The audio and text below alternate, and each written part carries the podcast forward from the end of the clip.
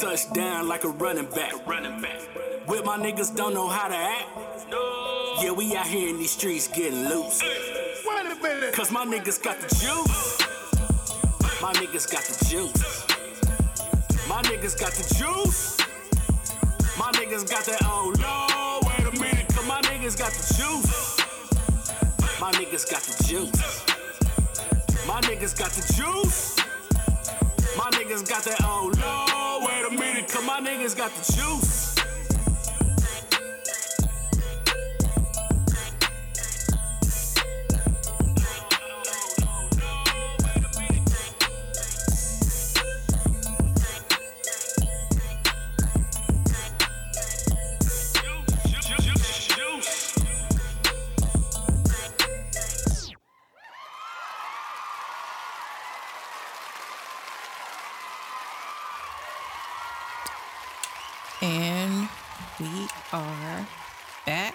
Another episode.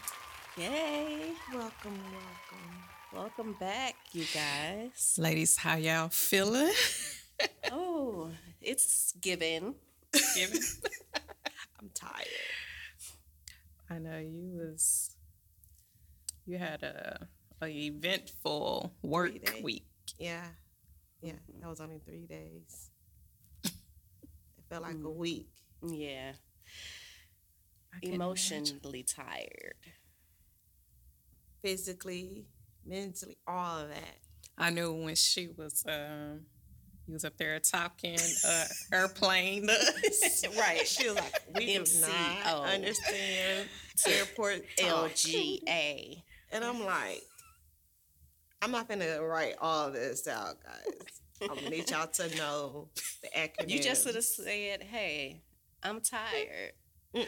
I need I've been to traveling a lot." explain exactly why I was tired. what was going on? So we don't understand that uh airport jargon. Right. it's like, man, we do not speak airplane. okay.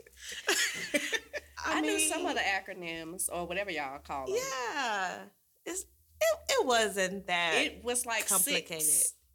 Yeah, but it wasn't that complicated. Like once you like actually like look at context. No, it was complicated Whatever, as fuck. Sorry. Well, I'm glad that we could uh, finally get together. I I know. know. Uh, this weather Yes, it was It's- ice storms Yes. It's been preventing us from, every time. and then we all aligned. We aligned Right. as fuck and do today. you hear me? Red and black. So the color of today is red is and black. So That is speak- creepy. Yeah, speaking of which, uh, we do want to give you the crystal of the day. And today's crystal will be amethyst. Oh, I forgot to wear my amethyst one. Definitely one of my faves. I don't have am. I have selenite on today. I don't know. I just felt like See? Oh, I don't. she got her selenite I don't have selenite. Rose What you got? quartz. I have my rose. rose quartz. My selenite is at home.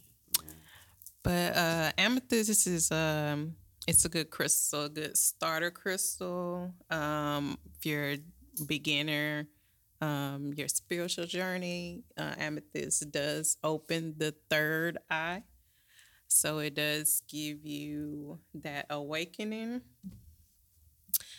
and it does help you along your spiritual journey. Um, it Be ready. Right. Be prepared. yeah, amethyst is, is definitely a powerful crystal. So It brings calmness too.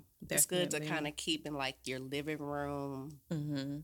On an office desk, anywhere where you need peace. Yeah. right. And then if you want to uh, tap into divinity, it definitely helps you. Um, Meditation. mhm. Mhm. And also with your spirit guides, it does help you um, be able to communicate with them. So Yeah. that I don't need crystal. to. They they tired of me. Right. So I don't need to communicate with them. My So- spirit guides just went off on me. So I'm glad I'm not wearing amethyst. This probably would have been worse.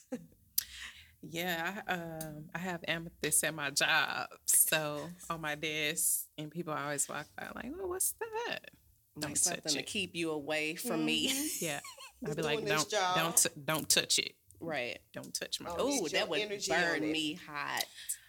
Don't I touch my your crystals. Yeah, and the little uh cleaning ladies, I be noticing like my crystals will move every day. I'm like, okay, I'm gonna have to write them a note. Don't Yeah. touch my crystals, please.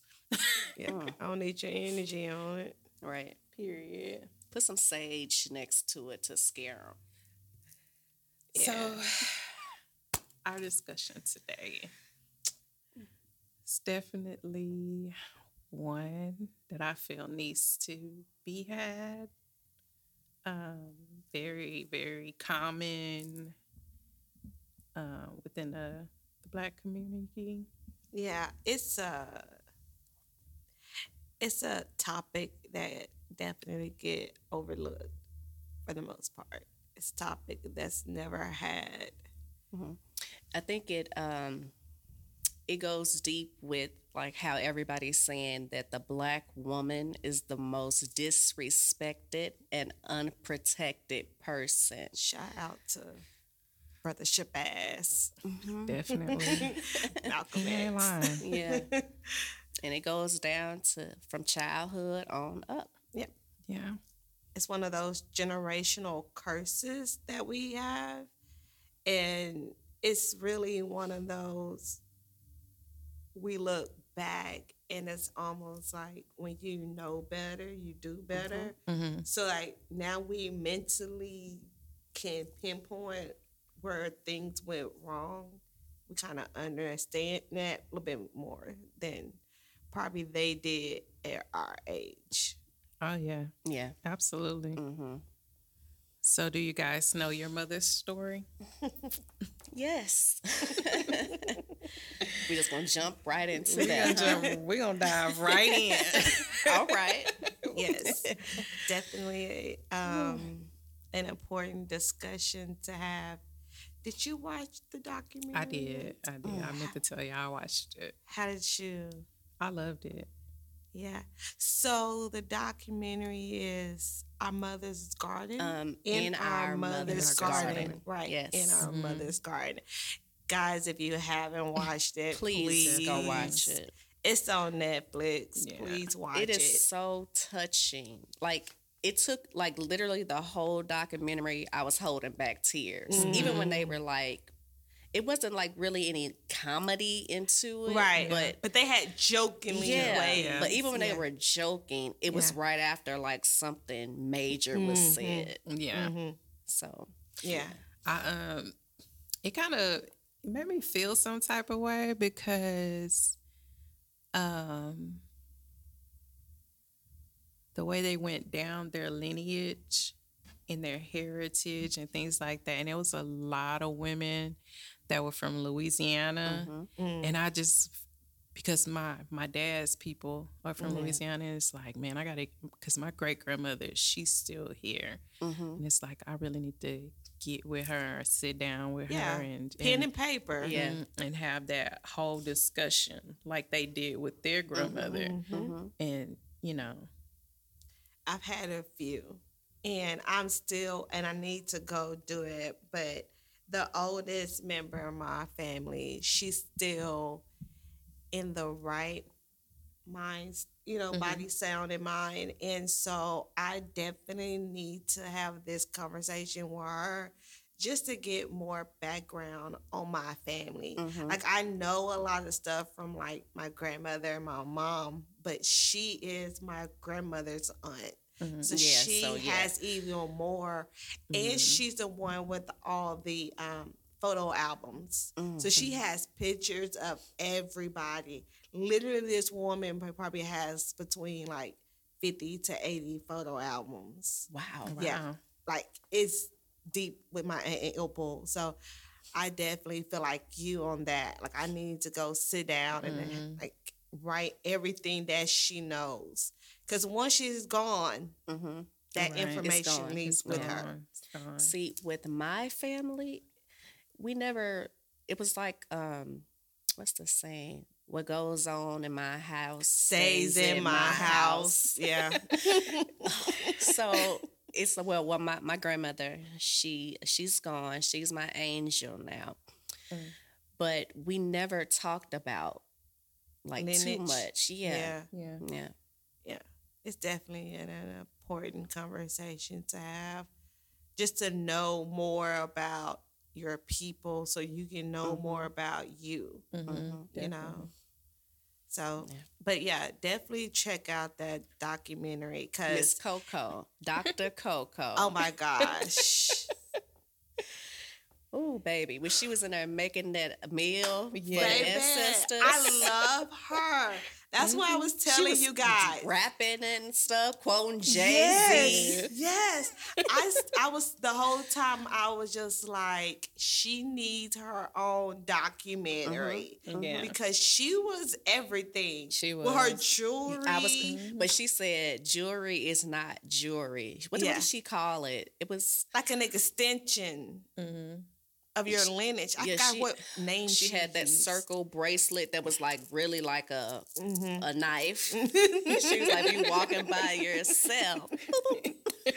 She and like she, she'll make the plates whatever and Mm-hmm. put them down on her altar and stuff. I was like, Yeah. I love this woman.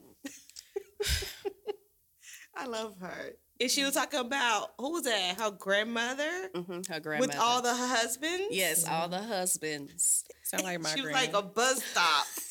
She yeah, she, yeah, she said miss one, next one coming in 15 minutes. Yep. Sound like my granny. oh, you did say that. I told you my granny was a bag in the man. She gonna have, and if she don't have nothing else, she gonna have a bag and she gonna have a man. So can we uh, can we talk about the grandmothers? Are we Yeah. talking about grandmothers first? Yeah, that's where yeah. it starts. Yeah, Mhm. yeah, we can. We- Who wants to go first? Um, I can start with my grandmother since we Okay. since we're on the subject of, of uh, Miss One X fifteen one coming. Right. my maternal grandmother anyway um she was a business owner i'm not she she's still you know in the the land that she's not an ancestor and um, she's 93 she just turned 93 this year oh wow. That's a blessing. but my grandmother was a workaholic. She was a beautician and she had a few businesses that she ran and she also worked. She was a nurse. And so it was just work, work, work, work, work. She was married a few times and multiple children. And so my mom is the the baby. And um she worked so much that she didn't have time for the baby, you know? Mhm.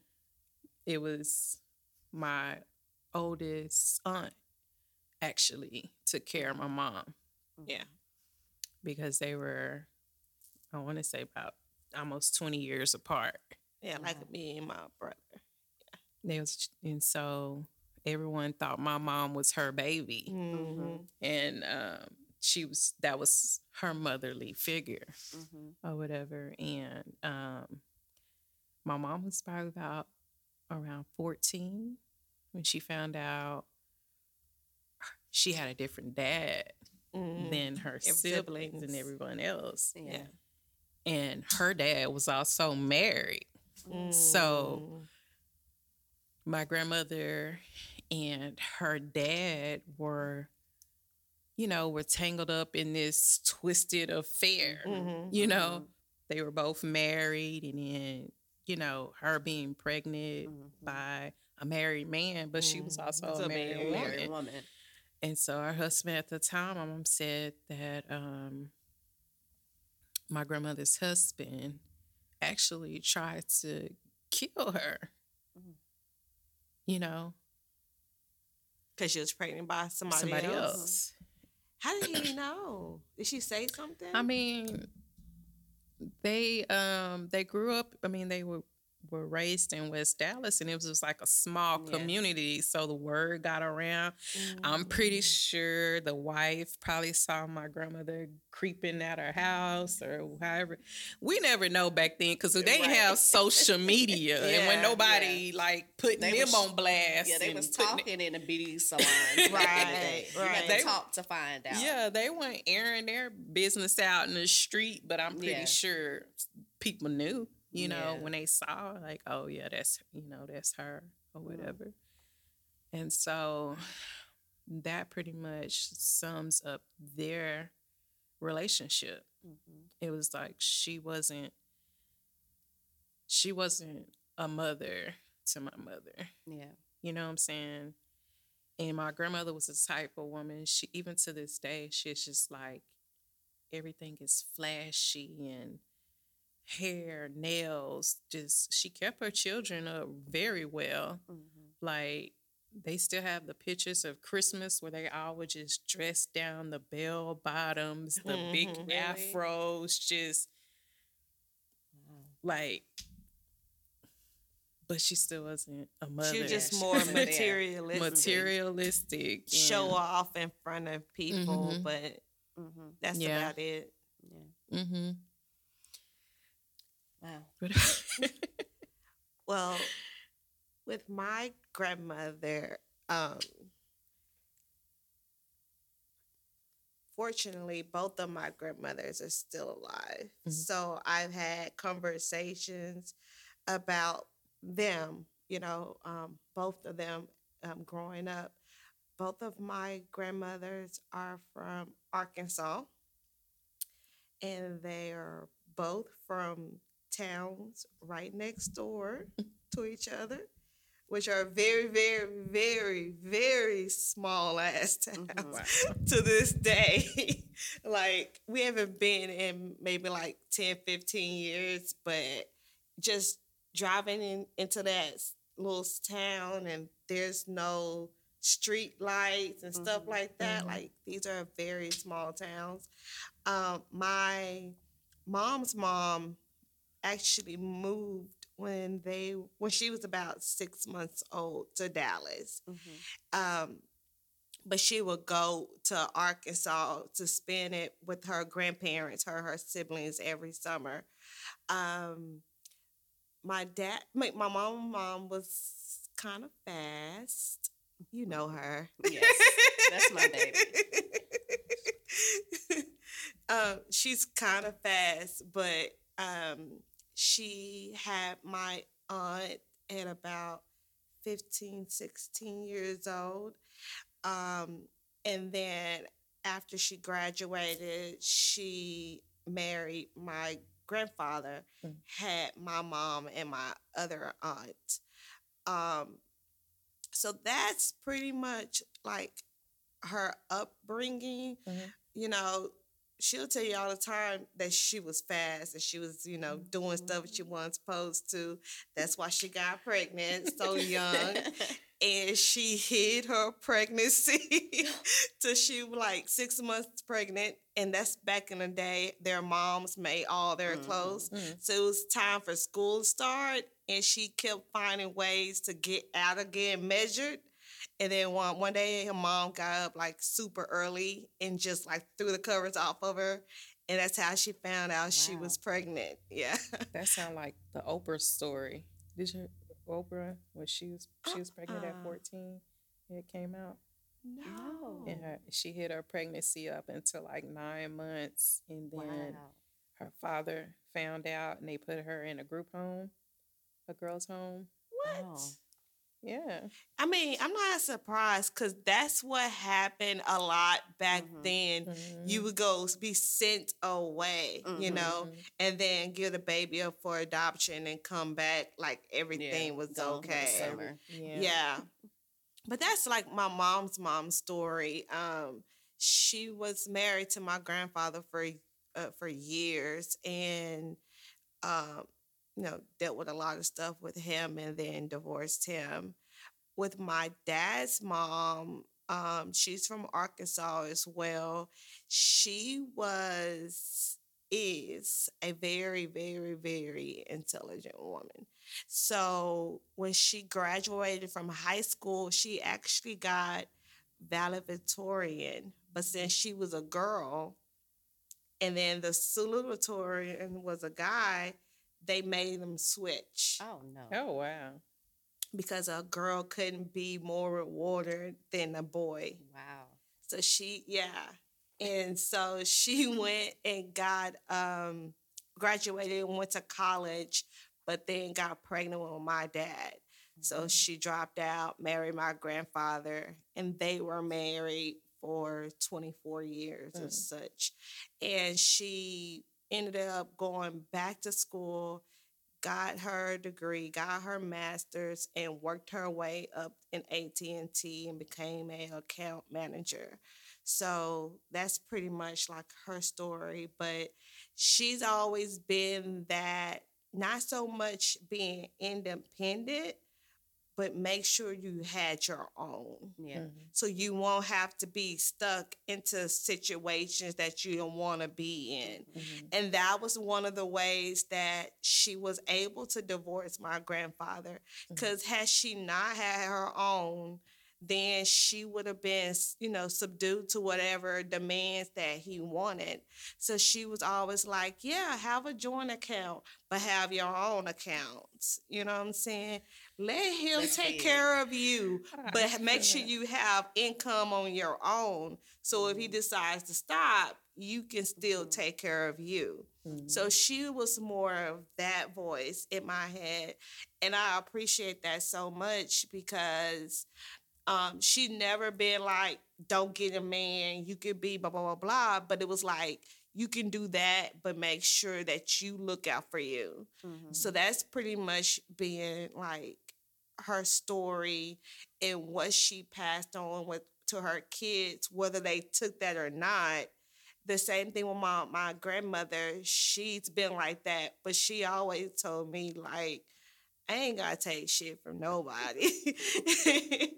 I would divorce you. I don't have to be with you. You know what I'm saying? I'm choosing to do this, but if it's no longer beneficial for me, Mhm. I'm done. Yeah. So I kind of get that on both sides. Okay. well, my beautiful, beautiful, both of them were gorgeous women. Mhm. But similar to you, well, my grandmothers had the same name, first Oh, name. that's Oh, wow. funny. yes, they both were Evelyns. Wow. Right? Um, so my dad's mother, she passed when I was, I think, two or three. Mm. And what's so funny as I look back then and like the stories they would tell me, um, when she was passing, I would take my little rocking chair and just sit next to her like every day. I didn't know Mm. she was sick though. Yeah. So um, when she passed, my aunt picked me up and placed me over the casket so I could see her. And I said, "Oh, she's just sleeping." Wow. This was the story that she told me. And but I just remember she was um, very beautiful. She Mhm. always used to sit on the porch Mhm. and watch, you know, everybody's kids and watch Mhm. the street. And that's all I remember about her. But they said I was glued to her until Yeah. she passed. Yeah. Now my other grandmother, that's like basically my mama. Mm-hmm. You know, she's an ancestor now. Both of them are. But um, my grandmother was a hard worker. Like Mm. she just worked. She Mhm. worked up until she couldn't. Mm-hmm. Mhm. And um, I don't know how she old she was when she had my mom, but she was very strict. Okay. Very strict on my mother. And uh, my mother got pregnant with my brother when she was 15, or she had Mm. him when she was 15. Mm. And my grandmother made her get married to my brother's dad. Yeah. wow. At 15. Hmm So that just shows you Yeah. the dynamic, strict. how strict she was. Wow. Yes. So, but um, I know that far with them, and I don't really know, like, because they they didn't really talk about it, you Mhm. know. But I just remember seeing certain things with the dynamic of her and my grandmother. Mm-hmm. So they didn't really like get super close until like my mom was maybe in her 30s. Wow. I mean, they never like never had a relationship, but Yeah. they didn't. I guess all the history w- was brought up Mm-hmm. after my mom was like in her 30s and they got closer. Mm, Okay. Yeah, but she she just worked hard. Like she was um Anheuser Busch, like Budweiser beer. mhm. She was the the nanny to them, and she basically raised Anheuser Busch Junior. I don't know if this is name. Wow. but Yeah, right. We know the brand. yeah, yeah. But she um she all she had the same mentality. Um, she would always say when we used to go shopping, she say, "Baby," she called my uh grandfather Daddy. Mhm. Mhm. Baby, don't tell daddy we went shopping. don't tell daddy we went shopping. I'm gonna put the bags in the trunk and we're gonna wait till daddy leave and we gonna get them. And she also had make sure you have your own money in your pocketbook. Yeah. She called it Mhm, pocketbook. Pocketbook, yeah. yeah. Well, my uh fraternal grandmother, rest her soul, she she passed when I was 14, 15.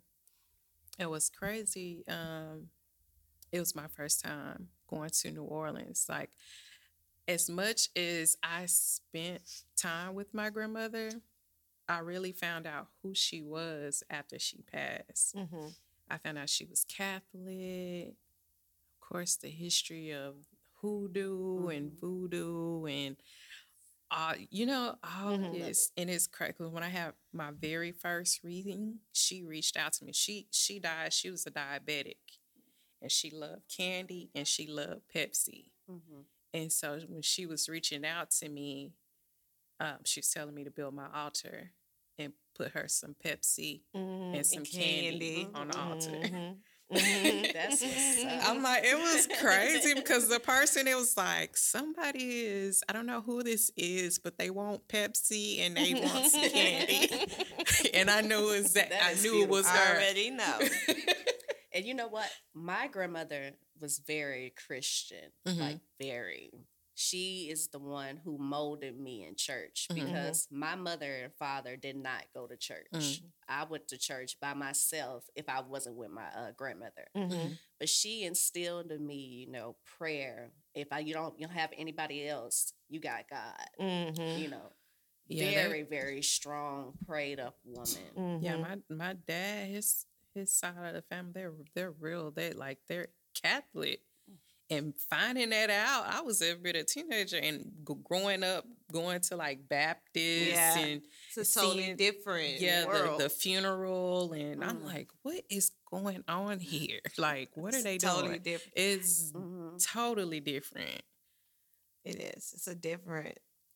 It's it's way different. Mhm. Cat, what is it? Catholicism. Catholicism and like Southern Christianity Mm. Is two Yeah, different different worlds. It's it was two, two different worlds. Yeah. But it's weird because both of them are heavily influenced with West African spirituality, right? Mhm. So the Black Baptist Church, you got the like the tambourines Mhm. and the music and the drums, which come right from the West Coast. Yeah. And I'm talking about Africa, not LA. Good way to put it. Okay. We're gonna start calling Africa the West the West Coast, the real West Coast. Okay. and then Catholicism is the same way, especially when it comes to like um this part of the hemisphere. So like Central America, South America, the West Indies, all of that are really heavily influenced in their Catholicism with, you know, West African spirituality, just like, you know, altars. Mhm. You know what I'm saying? Them going and lighting the candle to Right. pray with the incense and all that stuff. Mhm. There are saints that they pray to. A lot of them are Orishas. So it's like, how y'all know about Shango? So, um, your grandmother and your mother's rela- mother's relationship. How how was their relationship? You would say. um, my mother's and grandmother's relationship is they get along very well. Um, they have issues just like any type of Mhm. relationships want to have issues. But my mom, she was always the black sheep, Mhm. but mixed up with being the most passive one Mm-hmm. you know, she would kind of let people tell her what to do, or she will follow other people's lead versus doing what she want to do. So the dynamic of my family with her sisters and her mom is they're so used to my mom being that way that mm-hmm. now that she's older, she's not that way anymore. Mm-hmm. And they don't know how to deal with my mom. Yeah. They're like, they're so used to like her not really having a voice. Mm-hmm. Not that they manipulate her or take advantage, but they're just not used to it. Mm-hmm. So now that she has more of a voice, they like, what is this? What are you doing? So that's kind of like sometimes the dynamic between my mother and my grandmother because my grandmother is very accustomed to not only getting her way because she's a very spoiled woman, but she's also used to uh, my mama, my mom following her lead. Mhm. You know what I'm saying? So when my mama doesn't, she feel disrespected Mm-hmm. which is something that's very prominent in the black culture. is like if you don't do what I say do, Yeah. Yeah. regardless of age, then you're being disrespectful. And it's like, no, No. I'm not. Yeah, right. I'm telling you, I hear you, Mhm. but that's not what I want to do. Mhm. And a lot of parents, especially from that generation, don't understand that. They're like, Mhm. no, you're being disrespectful. Right. So that's kind of like how they are. But overall, they they get along. They have a good relationship. When my mom was a child, like I said, she was a black sheep. Mhm. She was a daddy's girl, but she she didn't have a strong relationship with my grandmother, like my mom's other sister did, Mhm. you know. So my mom was all about herself, her dad, and her puppies, and that was it. And she didn't care for humans. That's really I like her. that's really how my mom is. She didn't. She didn't care for people. Like Yeah. she like people crazy. I prefer dogs because y'all ass is crazy. Not that I blame her because we are. So I would say uh, my mom and my grandmother's relationship now. Um, well, my grandmother's, um, she's she, of course she's elderly, but up until recently with COVID, she had a stroke two years ago. Well, a Mm. year ago. Whereas to her being healthy yeah. up until So then, Yeah. 91. She Mhm. was 91, moving around, very independent, still trying to work, still trying Mhm. to chase the bag and the The man. man. Okay. and so it's funny now because my mom is her caretaker now. Mm, And I had a conversation with my mom, like, how do you feel about that? She was like, well, um, she was like, I remember trying to talk to my mom about my childhood and asking her if she felt any type of remorse or any type of anything yeah. about regret. yeah about not not being more strict about my father being in my life you know what i'm saying or if she would have done anything different Mhm. and at the time my grandma was like no No. absolutely not Mhm. and that man is fine and i'll do it again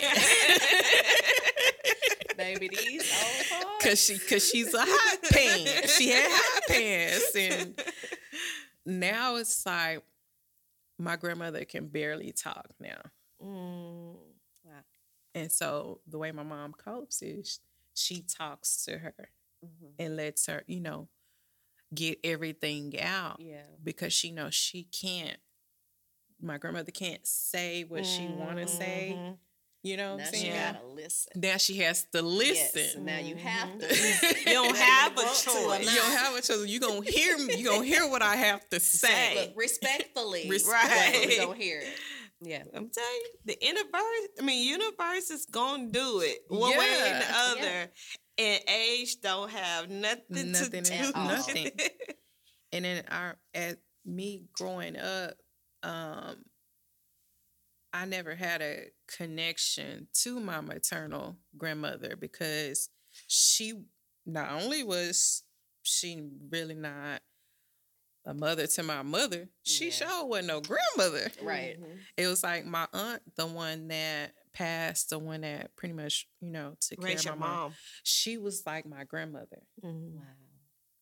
And I remember we would go to my grandmother's house because my grandmother and my aunt stayed together. Mhm. And we would always like mess with my grandmother's stuff, like be all in her, you know, be in Mhm. her clothes, her Mhm. makeup, because she was always flashy. Mhm. She had nice jewelry, just everything. Yeah. And so um I never really had a connection to her. And now being spiritually aware Mhm. now is like now I know what that feeling that I had been feeling all my life, that disconnect. Mhm. I felt my mom's disconnect Mhm. As a child. And I never knew what it was, but I knew it was like my mom is not connected to her siblings. Mm. and there's not a connection with me and my grandmother something is off you know you Yeah. always felt like something is off but but that's what that feeling was it was Yeah. like not knowing how she grew up Mhm. you know but now knowing it, it's like okay that's that's that feeling i had been feeling all my life Yeah. i couldn't you know pinpoint it's Mhm. exactly what it was but that was that feeling Yeah. Yeah. that i had been feeling Well, with my mother and grandmother, it's almost the same. My grandmother worked a lot, Mhm. but she was very strict, Mhm. like very strict on my mom to make her marry at Uh-huh. 15. Yeah. yeah Like Yeah. that's that's a child. My, my Mhm. mom was That's a a little child. girl, Mhm. you know.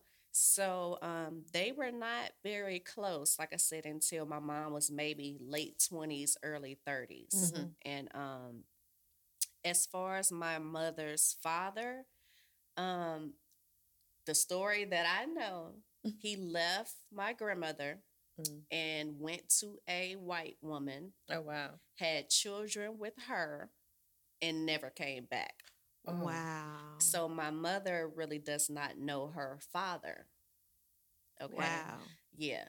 So their relationship dynamic really didn't exist. Because my Mhm. mother, like I said, was married at 15. I don't know if she moved with my brother's father or not, but she really did not get raised Mhm. as a child.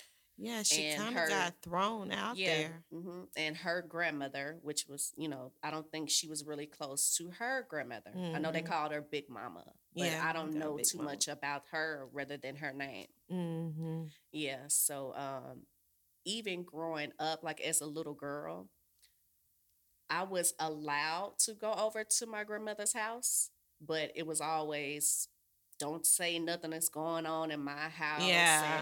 and it was Mhm. almost like I just have to be real. It's like a jealousy when I would go over there Mm. because my grandmother, of course, for some reason, when their children have children, they are different. Mhm.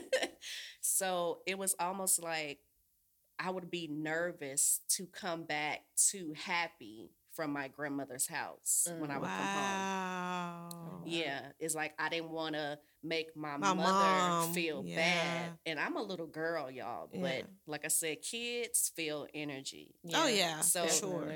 I mean, I would the sleep at my grandmother's house Was peaceful. Oh, what? The best. Oh my God! Like She had that bed with all of the million yes, blankets and quilts yes, that the, the I- down covers. I never got to experience that. it was the best. Yeah. She would always like me and my grandmother's relationship was like oh the best. Like I can't even I don't even have the words. Mhm. But she took care of all the grandbabies, and she has a lot.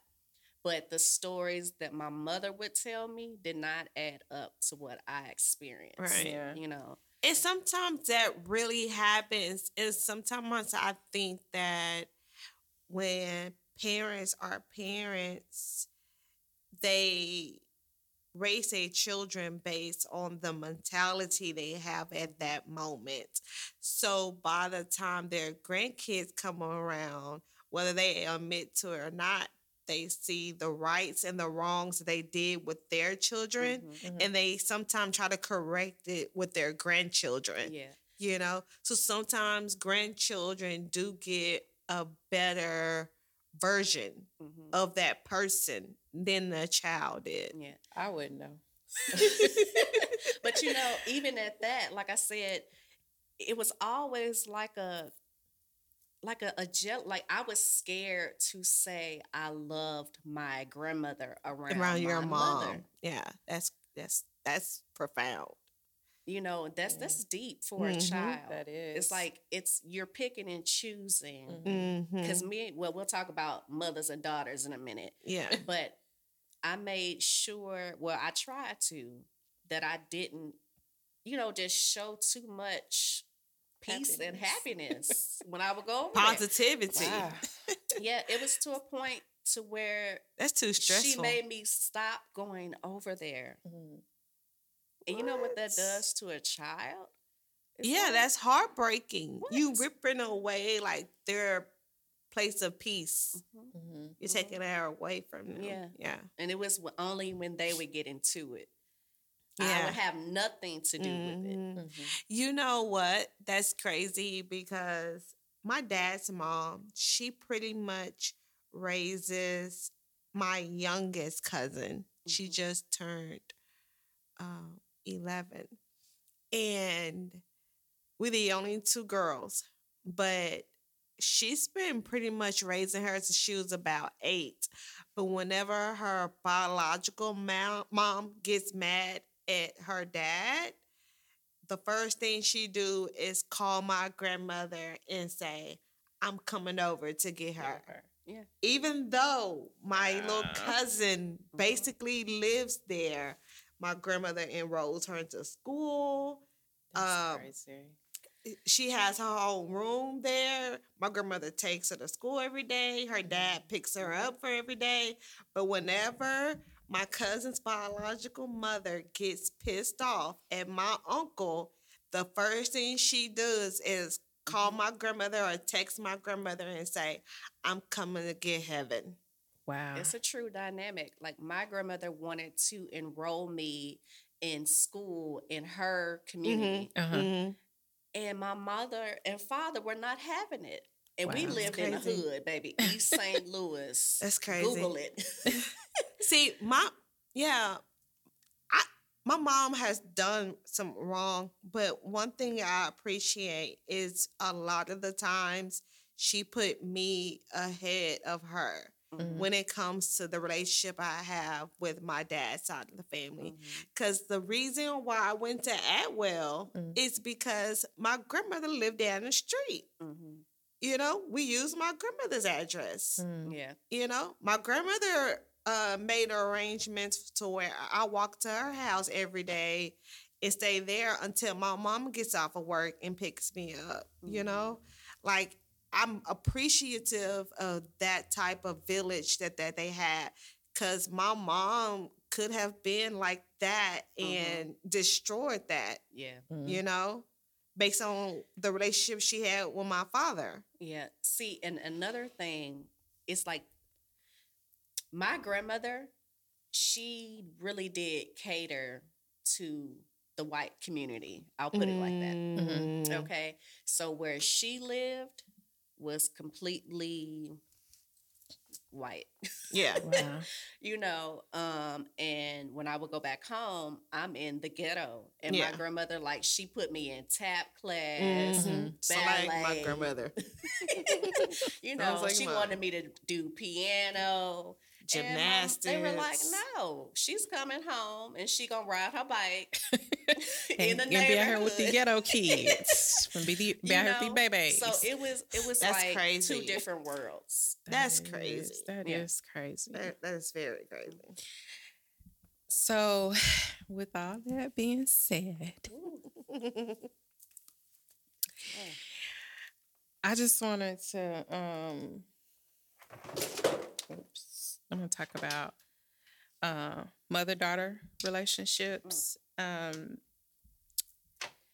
I feel like your relationship with your mother plays a big role in in your womanhood. Mm-hmm. You know, kind of sets the bar, kind of sets your standard with that connection because the first woman you're connected to or you have a connection Supposed with supposed is supposed to be Yeah. your mother. Mhm. And I feel like a lot of times, um, I mean, honestly, your mother is supposed to be your first God, technically. right, right, right. You know. And I feel like uh, when that connection is off, Mm. that throws you off. It could. what It is. majorly So, well, I'll go first. Um, my relationship with my mom, I feel like because she didn't have a close relationship with her mother, uh, I'm an only girl. And I feel like my mom needed me. Mm-hmm. She needed me to heal That part of her. that part of her where she didn't have a connection with her mom, but she she to correct that. she Yeah. correct she made sure that I was connected to her, Mhm. and I would never I I could never understand like I would feel like sometimes people like oh yeah you're always under your mom Mhm. you're always under your mama get off under your mama you know Mhm. and it's like no you know Yeah. yeah I don't care. I'm a mama's. I'm I'm a mama and daddy's Yeah. girl. yeah But me and her had a real have still to have a real strong relationship. She's never disrespected me or anything like that. And I remember um, growing up, I had a lot of friends who mothers like I would go over their house and the mom would be like, tell the little bitch to help y'all get your ass in, tell a little bitch to help you. You know, I'm like, oh no, I'm finna go home. What? I'm looking at Oh, you saw my face? Y'all, Michelle somebody was calm. She's like, what? somebody we went to Cedar Hill with. Really? the- I meant, and I felt so bad because me and her was so tight. And it was like her mom would never let her come over my house. So I would always go to hers. And Mhm. her mom be like, Oh, tell a little bitch good in here and help. I'm, oh no, call my mom because Right. my mom don't It's talk to me like that. I'm not gonna let nobody else mama talk to me like that, you know? the hell? Yeah, it was terrible, but um I- I'm just thankful for for her hurt, the things that she went through that she was able to break Correct it. that, you know, cuz she, she she didn't have to. Yeah. yeah. She could have easily been like She the same used her thing. past as yeah, an well, this is how my mom Yeah. treated me, so Mhm. you know, Yeah, I think sometimes it's you're in a situation of choices. Mhm. And you can either do the exact same thing Mhm. or you can make the cre- Mhm. you know the the choice to do something different. Yeah. Um but it's always about your state of mind. mhm, You know, do you continue to be a victim of your past or do you heal from it Mhm. and correct the whatever that was broken? mhm, And that's pretty much seemed like what your mom did when she had you was to break that mold that has been passed down from generation to generation to Mhm. generation and say I know what it feels like to have a disconnection with my mom. Mhm. I'm gonna make sure that my daughter doesn't Yeah. have that. Mhm. You know. And like even my parents weren't not perfect at all, but I I just couldn't imagine. Mm. You know what I'm saying? Mhm. Like had it you know had it been different. My mom worked just like sh- she did get that part from her mom where she was just work work work work work. She's even like that now. Mhm. she'll work two and three jobs. You know what I'm saying? And she got that from her mom, but she also made sure, even though I'm working, you know, I'm about my bag too. Yeah. She wasn't about the men part. Yeah. She, she didn't deal with a whole lot of men. Or when she was, you know, she got married. She didn't marry her and my father wasn't married, but she did her and my stepfather, um, you know, are still married, but um she still took that time out Mhm. for me, which I felt was important because It helped mold you. Mhm. being the It's only girl. important. I didn't have I didn't have any sisters. It was just me and the guys, me and the boys. And I Mhm. oftentimes I felt like I was one of the boys. Yeah. But my mom brought that balance, that feminine energy Mhm. that I needed. She gave that to me. Yeah, it's a blessing.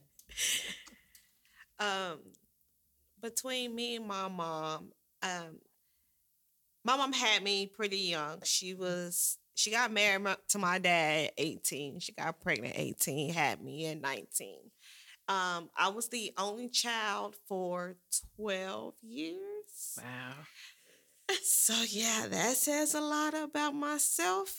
Um but my mom she she did a lot of things that was different compared to how she was raised you know Mhm. she felt like she didn't have a lot of confidence Mhm. growing up in who she was and she kind of allowed other people's visions of her Mhm. be hers versus she creating her own Mm-hmm. so she made sure that when she had me and my siblings, that we were confident in who we were Mhm. as a person. We had our own mind, Mhm. you know. We this gonna show her age, but she was always like, "You ain't gonna be nobody flunky." like that was her Yeah. thing. She was like, "You ain't gonna be nobody little flunky." You gonna you gonna stand in who you are, be who you are, and don't care who questions it. Mhm. And that really stood out or instilled so much into me because I feel like I probably wouldn't have the courage to go on to that spiritual journey like I did Mm-hmm. if she didn't instill that in me as a kid you Yeah. know she was one of the darker ones in her family so she Mhm. was since i can remember my mom was like you know your skin tone is beautiful you Mhm. know people pay to get darker you Yeah. know love your the size of your lips people Mhm. pay Right. to get those full lips Look, you know And do. like she was that and she was just like i want to make you so confident in yourself that you don't allow nobody to make you look at yourself differently. That's pretty much how she was with me. Um but i was very spoiled by her like especially my first 12 years Mhm. you know uh like it was just me and her. So she'd be like oh you got smiley faces all week. Are you okay? Go ahead okay we not gonna do this Go ahead. do we need to have take a break No. Go ahead. okay but she was just like um you got smiley faces all week so we're going to go to toys r us you know so it was like that and i think my mom was like that for the most part because my dad wasn't there I'm all right. because my dad wasn't there, and I think she was trying to, what's the word? Like overdo it. Mm-hmm. So I want. What'd you say? Compensate. yes, compensate for him not being there. Mm. So she didn't want to make me feel like I was missing out on stuff. So mm-hmm. she always did more or extra or whatever the case mm-hmm. may be. Um, our relationship was really, really good up until maybe I was about 14, 15. So you enter that teenage years. Mm-hmm. That's when we moved out to Cedar Hill. And my my mom by that time she was with my sibling's father, and he had his own vision of what um, teenage girls mm. should oh, and shouldn't do, and that caused a rift in my mother. Me and my mm-hmm. mother's relationship. Relationship. By this time, my sister is born, so I became like almost the sole take care take take caretaker of my sister. You know, he was out doing whatever he wanted to do. My mom would be at work, so I had to make sure that she gets home from daycare and she eats and whatever the case may be until they get home. Um and over the years, my mom did suffer from like um alcoholism. Mm-hmm. So I had to deal with that growing up. Uh, I think it matured me a lot faster than I probably would have if she didn't deal with that addiction. You know, it made me r- more responsible for myself, especially with how my uh, my aunts and grandmother were. So it was like when you get in a car with her, make sure you have your seatbelt on. Look at her. Make sure that she doesn't look tired or sleepy. If she does, don't get in a car with her. Like it was scenarios like that growing up. You know, I've been in a few car accidents behind my mom's drinking. You know, Wow. Coming up, let me see. The youngest, I think I was in the first grade, maybe. And it was right here on Hampton. Um, y'all know where Luby's is? So right down the street from Luby's. And like going towards Ledbetter. Um, and we had a, a car accident right there in front of those apartments.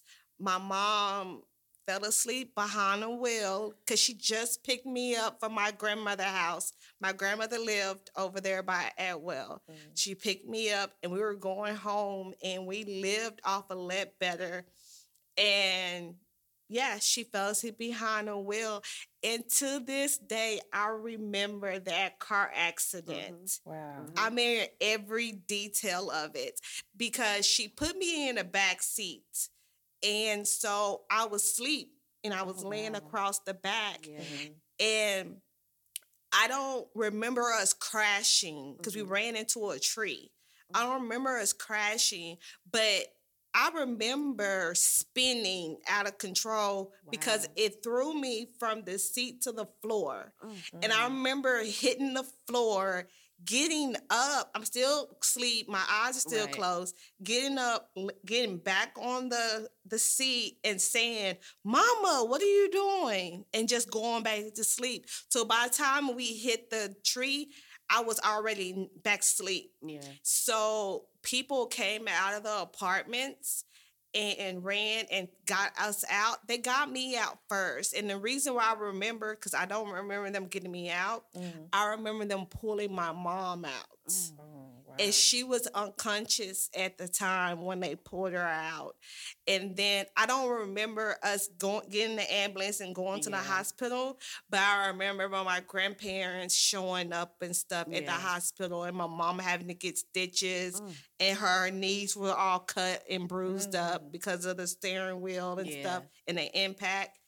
So although she was there for me for a lot of stuff. She was dealing with Dealing with it. that. Yeah. And it was because of trauma that she had Mhm. growing up Mhm. or whatever that she became she started self-medicating herself Mhm. for to not to deal with the trauma Yeah. you know so i dealt with my mom and her alcoholism the earliest i can remember is probably 5 Mhm. up Wow. until my early 20s Wow. Wow. it was it was it was a lot you know so you know that between her and then my siblings dad that is what broke like our closeness Mhm. you know what i'm saying because before that we were real close but then when me and my siblings dad got into it that one time and i decided to move out like i called my dad's mom and she was like "One more marshan you know you can live with me like there's no problem Mhm. and I left and moved with my grandmother. My mom temporarily moved in with her mom, but then eventually my mom went back. Mhm. And for me, I felt betrayed Mhm. because this man disrespected me. Yeah. He disrespected other people in the family, and you go back to him Mhm. and that was like the last straw that just broke everything between me and her um we're still not as close as we, we was when i was younger um i've forgiven her Mhm. but we haven't mended Yeah. to get back to what we had you Mhm. know so that's our dynamic I told Lord. y'all this is gonna be deep. I'm like, I no I'm gonna have to take my eyelashes off in a minute. That's why they're wearing it. i don't know So- why we didn't bring a box tissue. of tissue because y'all know this Y'all. is Iyanla Fix My Life. Where you at, Oh, Lord, I need You know she keep a box of tissue somewhere. Girl. Yes. Okay, so y'all see, I had to grab my crystal. I'm Grab- like, okay, grab that your was my selenite. energy because. So the reason why I started crying hmm because what you guys described, Mhm. I don't even remember. Like Yeah. with my mom. Like when you Right. said your mom would, t- like I can't even think about it without even wanting Tearing to tear up. Mhm. Yeah. Like my mom, I don't remember her telling me I was beautiful Mhm. Mm. until honestly late twenties. Mm. I, I didn't get like you're so beautiful, you're my baby girl. I didn't get that. Yeah. And when you said um you were at your friend's house and her how her mother now it wasn't that deep, Mhm. but I do remember and I'm I'm being very honest. So Mhm. this is a platform that I'm I'm hoping we're helping other women, young Yeah, women, and definitely. old. Mhm. Um, but I remember my mother being the first person to ever call me a, a bitch. Mm. And I was like 10, probably younger than I know I was like maybe fourth or fifth grade. So, Wow. yeah.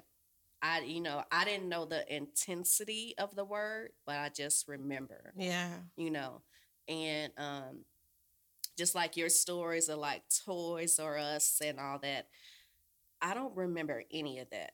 Like I have maybe three memories of me and my mom that were like Good memories. not not even major memories. Yeah. But if I could pick like how our dynamic was, um, m- well, my mom was traumatized. She was raped at a very young Mm, yeah. age. My brother witnessed her being raped in Yeah, an alley. That's heavy. Wow.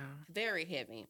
My mother dealt with drugs. with my mother and father dealt with Mhm. drugs. She didn't have a great relationship with her mother. So she did not know how to be a mother. Right. But again, everything is a choice to me. Mhm. So um like even as a child, like my father, he has a lot of children Mhm. Mhm. and he had a lot of women and he abused my mom. They would fight all the time. And my mom was a workaholic. Like I Mhm. remember saying good morning to her, maybe good night if I saw her. Mm. Mhm. Um no homework help from neither parent. Um, I would get straight A's and I would put the report card on the refrigerator. Nobody would acknowledge it, Wow. you know. So, and I, I think like now I'm a perfectionist, Mhm. and it's because I always wanted Trying to to be, be seen. per- yeah. Mhm. Mhm. And it's like people think like, are you trying to you too good? It's like no, I just want to show you I'm doing my best, Right. You know. Right. So um, yeah, I just remember It's a like- trauma. exp- I mean, a trauma response. right? It's like of being that I'm not way. trying to outdo anybody, It's but I want to like, be look, seen. right. I want. I. I keep seeing that what I'm doing is not enough to be Right. seen. Mhm. So let me do more, do more, exactly, do more. exactly. And um, Trying to get like- validation. yeah, and I know my mother tried. Yeah. she really tried, but even to this day, my mom is like she deals with so much pain, Mhm. and um, even like changing our relationship. Um, my stepfather passed. I don't Mhm. remember the year. It's been some years. And before he passed, he was like, Smiana, you gotta promise me that you're gonna try to mend your relationship with your mother. Mhm. Cause it never was like I never disrespected my mom. Like Yeah.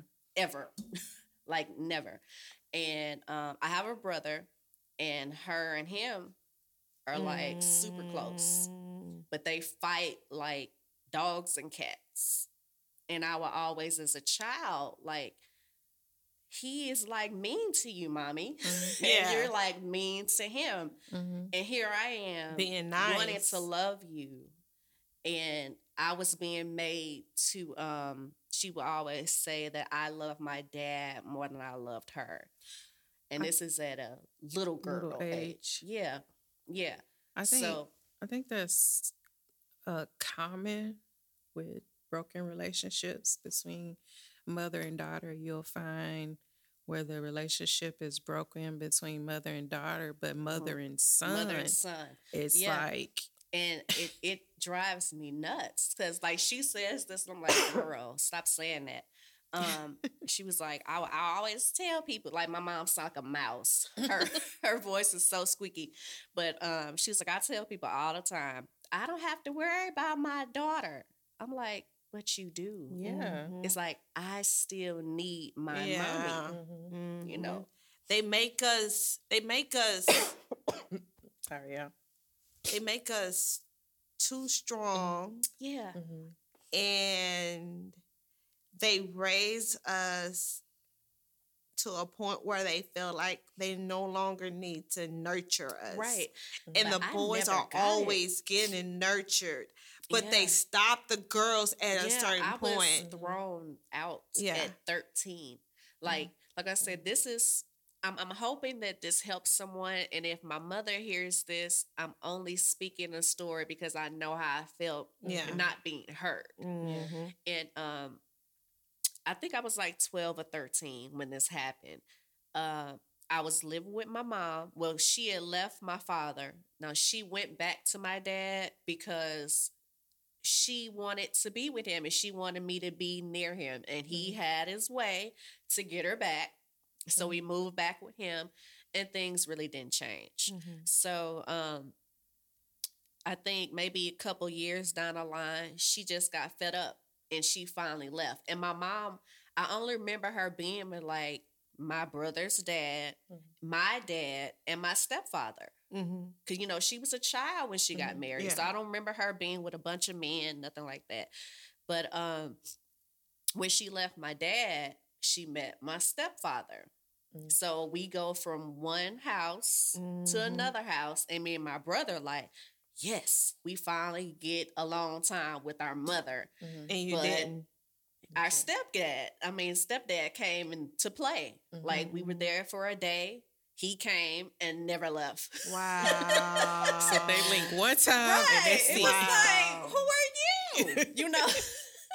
but I loved my stepdad. Rest in peace. Um, but yeah, so we had a one bedroom apartment, Mm. and my mom and my stepdad had the room, and I slept on the couch. Wow. I didn't have a dresser. Like my my clothes were next to me in a bag, like in like tubs and stuff. Wow. And I know I had to be maybe seventh, eighth grade.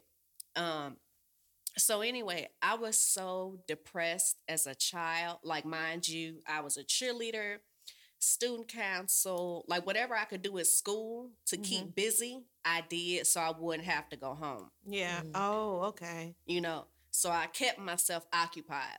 But um, I remember drawing in a notebook, and I'm gonna say trigger warning because it's gonna trigger some people if they listen. Um, I drew a picture of myself hanging Mm. in this notebook. Okay. And I put it on like in my bag under the table. And I remember being at my dad's house and my mom came early. And uh I was like, what is mommy doing here? Like she's like an hour early. So anyway, long story short, uh, we have a screen door. My dad's behind me. I'm in the middle. She's in front of me. So she was like, "Yeah, you um you drawing pictures of you hanging yourself and you're so unhappy. So who do you want to live with? Cuz I don't have time." What? I was literally like 7th, 8th grade. Maybe I wasn't even 8th grade. I was like 7th grade at the time. So this just to tell y'all how my mental was. I was like, "Well, I guess I'll stay with daddy." Mhm. Okay. So I turn around and I'm like, Well, daddy, I'll be back. I got to go get my stuff. She's like, No, you don't. Your shit is in my trunk. Wow. Wow. And I'm just being honest. Like, I know this is deep, eh, but this is my truth. Mm. And after that day, I felt like, you know, my mom got rid of me. Yeah. Mm.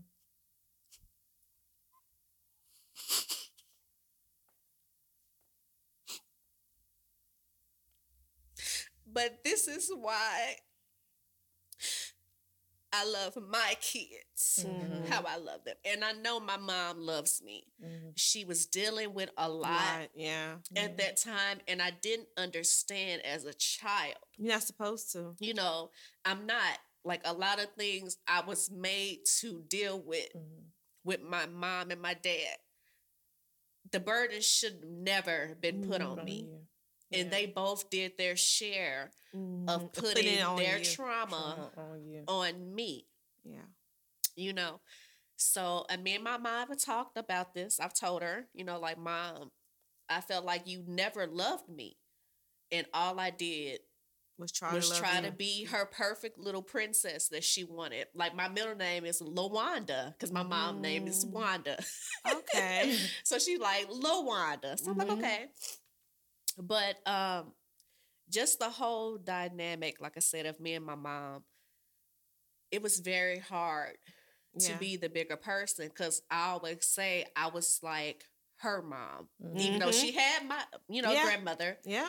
but I was put in a position to be strong For her. For her, hmm you know. I've been there. Yeah. Yeah. It's, you know, when you have certain trauma experiences, it molds you. Mm-hmm. you know, subconsciously or consciously, it molds you into a certain way. I had to definitely be mature faster than I think I should have been. Mm-hmm. And it's not necessarily like being fast or anything like that. It was just, I was taking responsibility for my mother when she wasn't in a mindset to be responsible for herself Mhm. you know like i really remember like my mom just breaking down crying she had been drinking but i think she was going through relationship issues too and me consoling her you know what i'm saying me her laying on me Yeah. and me holding her you and know you know what? I wish my mom would have did that. Yeah because all I wanted to do was feel like, loved Feel n- not even just feel love. I mean, because my parents lovely. Like I was spoiled. My daddy mm-hmm, spoiled, mm-hmm, spoiled mm-hmm. rotten.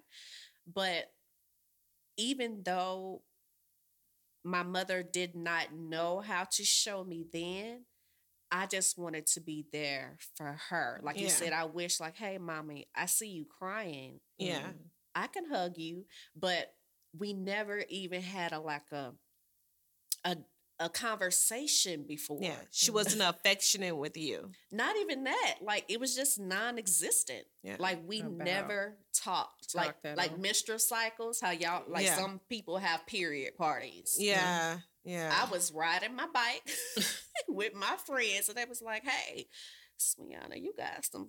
I'm like, "What?" I thought I was dying, oh. and I went home. I'm like, "Mommy," she's like, "Oh, girl, you are your woman now." I was in fourth grade, by the way. She's like, "You're a woman, and you could get pregnant." that that's to show you it's like Mm. my mom just didn't know you know? Mm. so i don't blame her but the pain It's still there. is still there I think I think um as an 80s baby, like I feel like our whole generation went through some type of experience Mhm. Yeah, like some that, type of whether trauma. it's a, addiction or Yeah.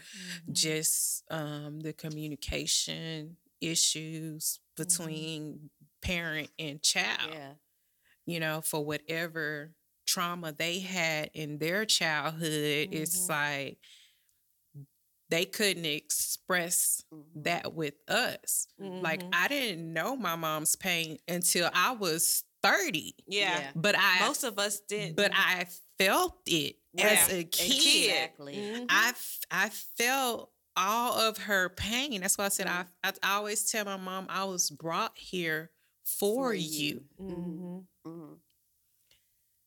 and just I felt her pain Yeah. all my life. I felt Yeah. her pain Yeah. yeah until she got comfortable enough to tell us to tell story. me. And it Mhm. wasn't until the man I thought was my grandfather until he passed. Mm. And it just felt like a relief from Yeah. Her. her. yeah Mhm. And it was just like, I need to tell you something. Mhm. Yeah. I know when I was about nine, I was actually in the fourth grade, and my mom went through a very traumatic experience. Um, her and my mom's youngest sister were pregnant at the same time. They actually had due dates a day apart. And my mom ended up going into labor um i think two weeks before her due date so she was full term mm. and she went into labor at home and had to call 911 because there was no way she was about to get to the hospital. Yeah. And they came by the time they got there my mom had to deliver the baby right there on the bed and she did but the cord was wrapped around the baby's neck. Wow. so it was a stillbirth Mhm. and um and i remember that day like the back of my head because I was at school and my mom was a hairstylist. So normally after school, they'll take me to the salon and I'll be up there until we go home. And this day we went to the salon. My mom wasn't there. And I was like, my mama at? Mm. And my aunt, the one that was pregnant, her and my uncle, who I feel like is really my dad, took me to the bathroom and told me mm-hmm. what happened and mm-hmm. that they were taking me to the hospital to to see see my her. mom. And we, you know, went through that, the whole funeral mm-hmm. service and all that kind of stuff. And I just really remember my mom or experiencing my mom have a mental breakdown, a mm-hmm. nervous breakdown, pretty mm-hmm. much. Mhm. I remember one instance, me and my cousin was doing some at the house, and my mom just lost it, you know, and she was screaming at us and crying, and and we were like, "What what's what do we do?" We were mm-hmm. scared, you know. My aunt came and got us and took us to her, her house. And she explained to us, my mom was just going through a lot. You need mm-hmm. to kind of just be uh, cautious, Yeah. you know, or whatever. But, you know, my mom also went back to drinking after that too. Mm-hmm. And that was one of her ways of numbing her traumatic mm-hmm. experience because that's definitely what it was, you know? Mm-hmm. She wasn't expecting to have to do that. And then your sister is still pregnant and delivers Yeah. a healthy ba- a healthy baby 2 weeks after, you know, you lost yours Yeah. which was kind of a gift and a curse too because i think that also helped heal my mom in certain ways because she still had a baby to take care mm-hmm, of you mm-hmm. know? And her and my cousin he's 25 now they are really close me and him are really close too. And i think that's probably one of the reasons why because we attached ourselves to him because we were dealing with a loss as mm-hmm. well.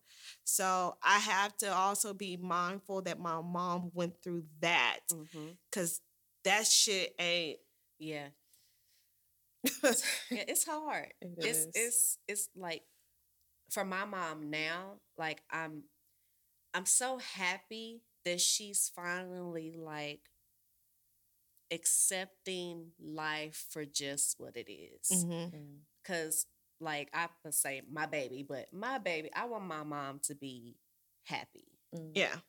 because she's been through so much. She's lost everybody that was close to her. Like my grandmother's gone, her brother's gone, my stepdad is gone. And this was like super close together. Mm-hmm. So the fact that she is still even fighting when I know she's still in pain Yeah. just because you know i'm not gonna say um we made it easy for her. I can't even say we. I just don't want to point fingers. Because i think i did. But um she knows that me and my brother you know feel or felt away yeah. and she's still trying to forgive herself Self. you know and that's Mm. hard as a mother Yeah. like Yeah. I, I couldn't imagine Mhm. knowing that my children feel, Feel. even and I know why I did it, but knowing that your child does not understand, it's Mhm. like, what else can I do Mhm. but change the narrative now? yeah. So it's like I appreciate our relationship now, Yeah. And we're gonna ride this thing out. And Yeah, it's about rebuilding. Yes. But both people have to acknowledge Mhm. the truth. You know, like I used to watch Iyanla all the time, right? Iyanla messed you up. in What you good way. What you mean to tell me this ain't a JC Right. story coming? no, it's not a Hove. It's not a Hove. Right.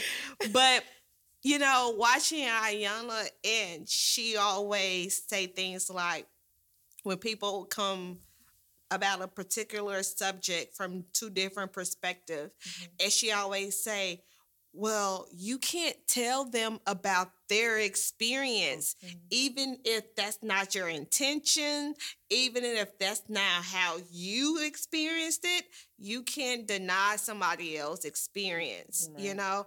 And I think sometimes that's something hard that people have to do or hard to do when you talking about trauma, when you Yeah. talking about something that you did to somebody else, whether you intentionally or not tried to do it. You know what I'm saying? So I think that a lot of times people be like, well, that's not what my intentions were. Right. That's now how I saw it, or I was dealing with this.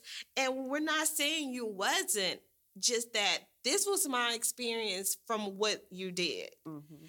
And sometimes not until people accept that, it's hard to rebuild mm-hmm. or to uh, move forward with the mm-hmm, relationship mm-hmm. because you now you're not acknowledging my trauma. You're not acknowledging where you failed. Mm. And since you won't i'm scared you will fail me like that again Yeah. because you don't acknowledge it.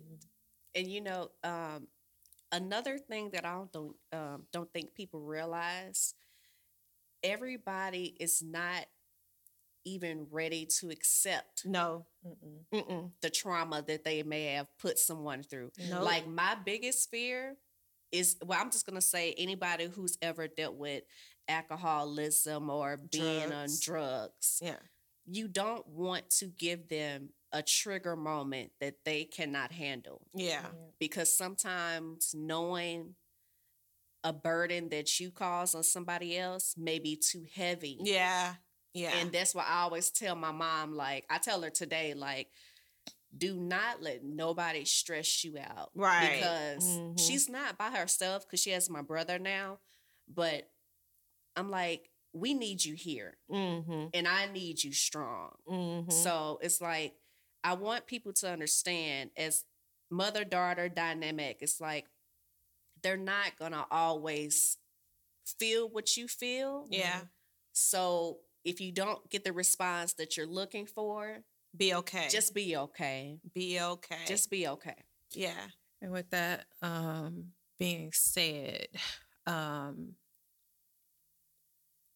how do you feel you as a woman today, uh, knowing your grandmother and your mother's uh, relationship, your relationship with your mother? How does that? How did it mold you as a woman? Like for me, it's like I've never had that connection with my grandmother, but I'm so hurt by her because it's like, you got me out here in this world thinking I'm, of course, I am who I am, but at the same time, when it comes to lineage and knowing who you are, that's important. Yeah.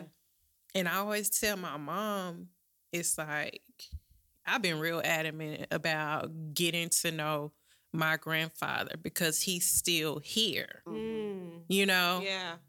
And he's like 70. Yeah. Oh, He yeah. was way younger than her. Yeah. Oh wow. So it's like, I don't care if he was married or Right.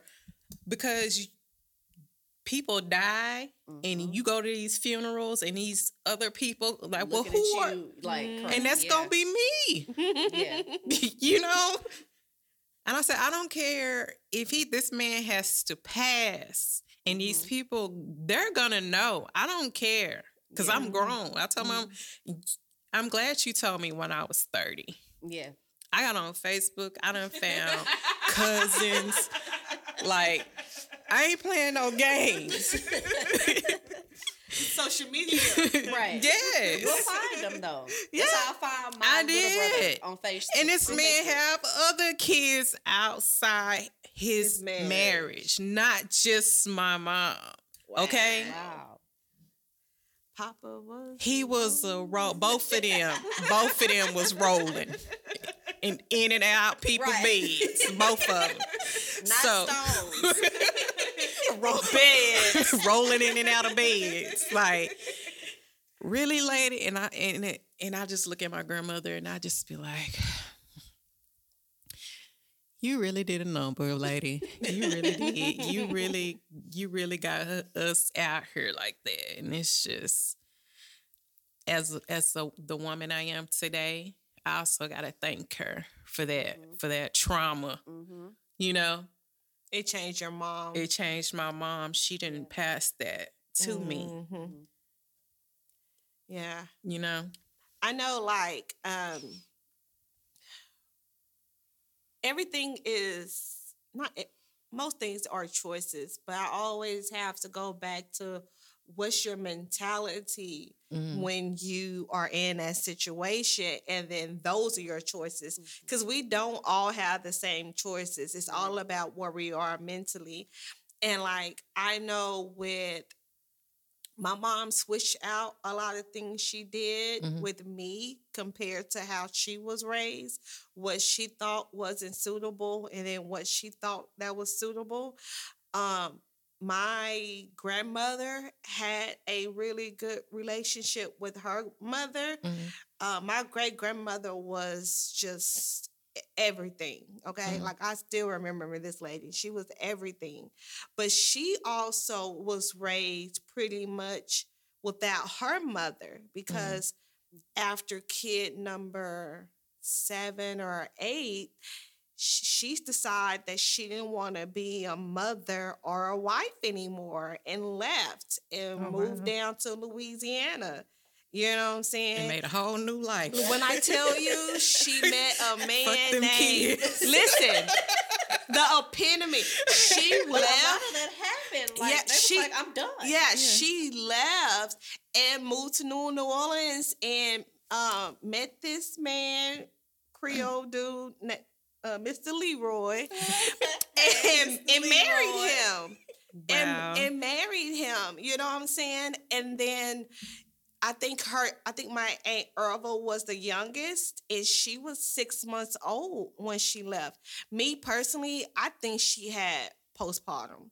Me Mm. looking back, because when I went and looked at ancestry and stuff, and really look at the years she had her kids, Mhm. she was basically pregnant like Back every back. year Wow. Yeah. you know so when i i'm observing you know we don't have they didn't have the language back then like we have now but Mhm. that's what i think that happened she had postpartum and dipped and and and so they were raised by her dad by their dad but then their dad got killed Mhm. so my great great grandmother literally went back and made my great grandmother get married. And because she, she said a man needs to be in a house. So she made her get married and she went back to Louisiana and made my great grandmother raise the rest of her kids. So, like these, you know, but I'm thankful that my great grandmother didn't put that into her children. Mhm. You know what I'm saying? Because she didn't really have a mother. Her mother made her get married. You know, she literally started having kids and was like, ma'am, we coming to Dallas because you finna get your kids. I got my own kids now. Come get your kids. That's how my family came to Dallas on my mom's side because of that. So, you know, you have these situations um in in almost every generation and but it, it is up to the next person to decide what choices you know i personally come from two parents with different addictions i'm mm-hmm. thankful mm-hmm. i'm so thankful that i don't carry that Right. you know, my grandfather, my mom's dad had an addiction. You know, my great grandfather had an addiction. Like these are generational Yeah. curses, you know? Absolutely. And so I remember my aunt telling me years ago, she was like, I grew up in a domestic violence home. I grew up with a um, addicted, addicted to father, but I chose not to Mhm. encounter that in my adulthood. Right. You know, she married a different kind of man and Mhm. she, you know, don't have those issues. You know what I'm Mhm. saying? So at the same time, yeah, it is about choices too. Um, for me, how it molded me, um, it's been more of a blessing than a curse, honestly. You know, outside of the addiction and stuff, I am a headstrong person. You know, I don't waver easily. I'm Lord. very. I'm just smiling. I'm like, they over smile like. mhm. Speak your truth, child. if I want something, right. you know, my mom. I remember when I got my nose pierced, and um, my my fa- my family weird, and they all like, "You shouldn't do that," blah blah blah. And I talking to my mom about it, and mom was like. Well, Shan, I'm at a place where I know you're gonna do what you want to do anyway, so I just Right. don't say nothing. it's not a big thing for her that she feel like she need to say something, but she was like, Karen them telling me I need to just try to stop you. Oh, you can't stop that girl. She want to get her nose pierced. She grown. Yeah. That's you know, but that's how they also raised me to Mhm. like stand in your own. Don't let other people's opinion you, you know, waver you. Do what you feel that is right. Okay, I felt like it was right getting my nose pierced. you took me to get my nose Yep. pierced, right? I sure did. Lord. what was it? Cedar Valley? Um, no, this was I was already with American. Oh, okay, okay. Cause Yeah. I uh, I Yeah, couldn't it get it was. Done at first. I had to wait till I was off of Yeah. probation and stuff. Mhm. And soon as I was, I was like, "You want to go for me? Get my nose pierced." yep, I had got like You already mine had- like you been 10, times. she kept Oh, getting her nose re-pierced. I cannot. My mom has one. She's like, you need to get yours. I'm like, no. I got allergies. No. My allergies calm down, but they wasn't gonna stop me. Yeah. I've been wanting this since I was a kid, since Yeah. uh Tupac. To be honest, Oh, Okay. girl. We knew a rapper was coming. So it ain't Jay Z today, y'all. I So brought what my about- bell. for what when you said Shakur. Jay Z, but you Oh, didn't say it. You didn't say it, so I couldn't I, bring didn't, it. I haven't said home today. I haven't. I haven't. So what? a- What about you? What? Uh, how do you feel that your your your mom's experience, your grandmother's experience, and how has that mold you as a woman? as a woman, um,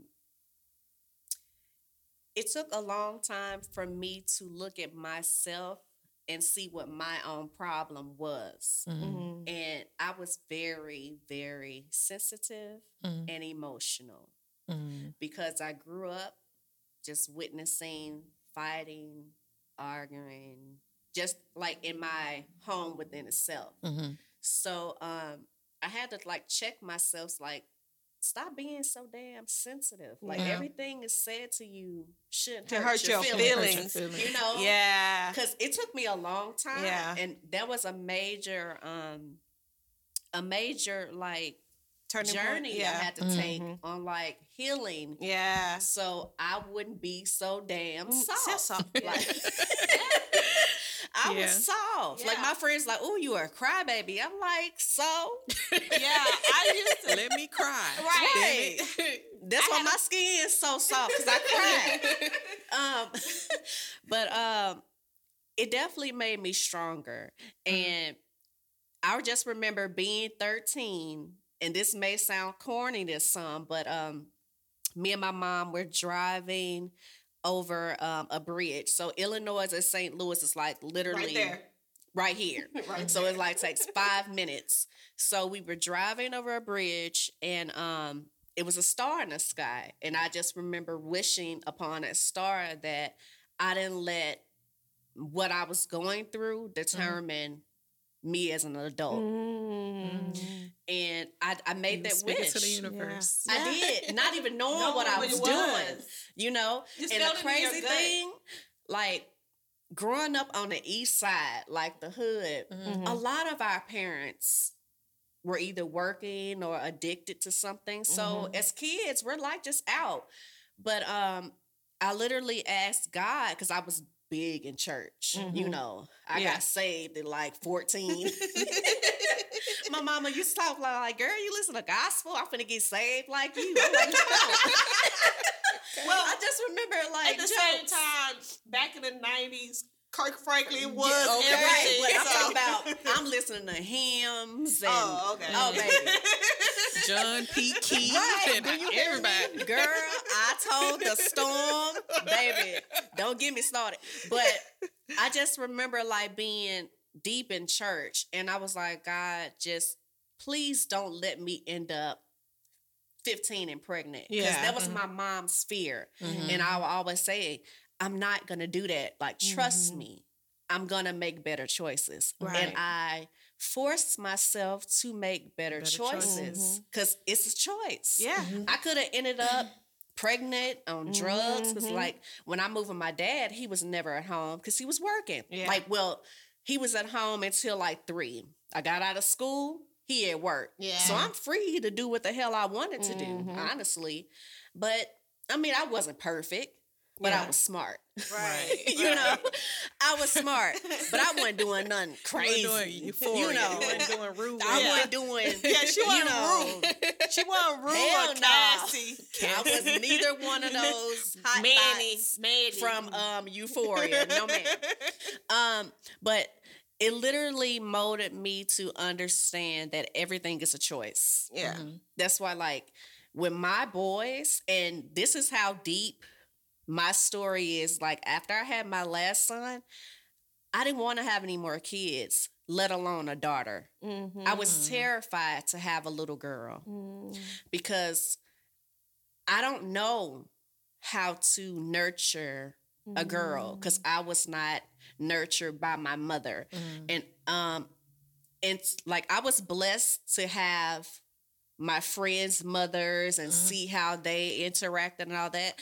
But I was just scared to have a daughter because even in my on like on my mom's side, we always say, which I hate this word or this phrase, generational curse. Yeah. I hate that Yeah. because it's like the more we say it, we're we're saying that it still exists Right. Yeah. you know so but um as a mother like as a woman i had to be strong i had to make it i don't have a fallback plan Yeah. I, I can't call my parents hey i need this Right. never could i ever Mhm. so i just made a way but as a mother my my kids they're why i go so hard Mhm. like i tell my babies i love you yeah. every day, numerous times. I'm hugging, Mhm. I'm kissing, affectionate. affectionate. I'm their friend. I'm your mama. Like Mhm. I'm just here. Like my children, they don't have an age limit that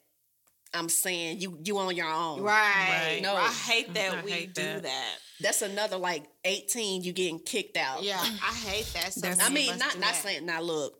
At 18, you should know what route you want to go. Yeah. Or Because at mama least- gonna be ready to live by the Mama time have Desra is 18.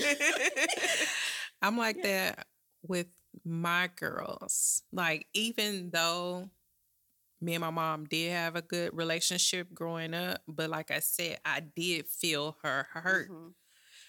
I keep an open communication Yeah. with my kids, but most importantly, my girls. Mhm.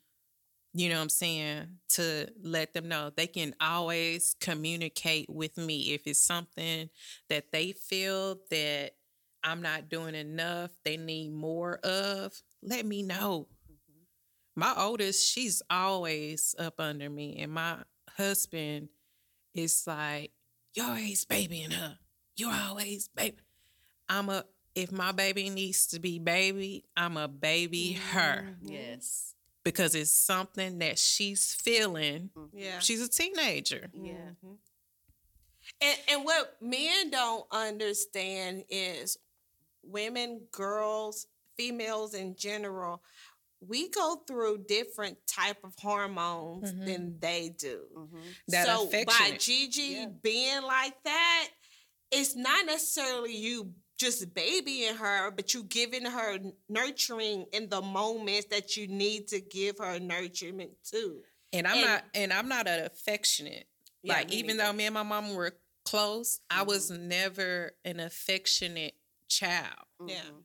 Like hugging and Yeah. stuff like like that. Even into adulthood, Mhm. it's like I'm not very affectionate, but I have this very affectionate child. Mhm. She that you need to yeah. be like that with. hmm And she just sometimes she just want to cuddle. She'll Yeah. come Saturday mornings when my husband get out the bed. She coming. She comes. She can't wait for him to get out my bed so she can come and be cuddled up, right up. I'm like, Lord, this child. Though, you know.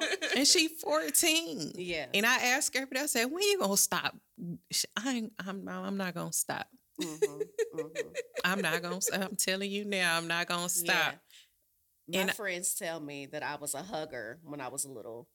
Like, give me a hug. Like, I don't do that now. But You- Yeah. See, I, I was like Gigi Mhm. gr- growing up until I was like 11, 12. I slept in a bed with my mother until I was about 11. Had my own room, Mhm. everything. But I guess I was a little bit more affectionate when I was younger versus when I got older. My mom is overly affectionate. You Mhm. know, she always want to hug and kiss and cuddle and all that. And I'm kind of like, mm, Mama, that's no, we're not doing that. but growing up, I Mhm. was anytime it was time for the bed, I was mm. like, all right, Yeah. I'll tell my cousins, all right, y'all have my room. I'm going downstairs to my Oh, mama. God. Like that was So, me. I love being up under her. And But I'm my- like you now. that's how my my baby is. She she is wherever I go. I'm surprised mm-hmm. she ain't call me. You should, you, you know Gigi will call me. Mama, where you at? She'll she'll call me like it's crazy. I'm like I tell all the time. I said, "Girl, when you was born, you looked at me and have not stopped looking at me. It was like love at first sight." but now, and I keep telling my husband, it's like I have to baby them hmm because I girls need that Yes. love. You know what I'm saying? And if my baby is craving that love, she's craving it from me for a reason. You know what I'm saying? hmm I don't need her to go Find Right. it somewhere, somewhere else. else. You know? Yeah. And so that's how I am with my girls. It's Mhm. like I give them all they have my undivided. You know, Yeah. it could be the smallest whatever, and I'm just stop whatever I'm doing, Mhm. and I'm I'm catering to y'all needs. And he's Yeah. like, you need to stop. I'm like, I can't. I Yeah. I'll stop doing that when they're grown and Or when they don't know, want it. When they, When don't, they don't want, want it it, no more. stop. yeah. when they don't want it anymore. Yeah. Yeah. like I love on my babies. Like Mhm. yeah. I, I like I thank God. Like I don't even like kids. Wow. But you love that? your but but chores. I, feel never it. thought I would be a mother. I Mhm. wasn't afraid to be a mother. Yeah. I just was like, okay. Like when I was Yeah. pregnant with Sean, I was like, oh, okay, I'm pregnant. Let's see how this goes. go. yeah. I think that um I don't know. Like I said, my mom was overly wa- was is overly overly affectionate, but I'm more like you. I'm not affectionate at all. Um it's something that I'm learning to be Mhm. um in my adulthood and none of my siblings are overly affectionate M- my sister nor my brother but i think that our mom did it so much that we were like we good you know what i'm saying like we Wait don't you need have your baby. Wait till your first child. I, I Right. know I know I'm gonna be like that with, with with my kids, but it was just me having to realize that I'm not really like that in Mhm. my adulthood.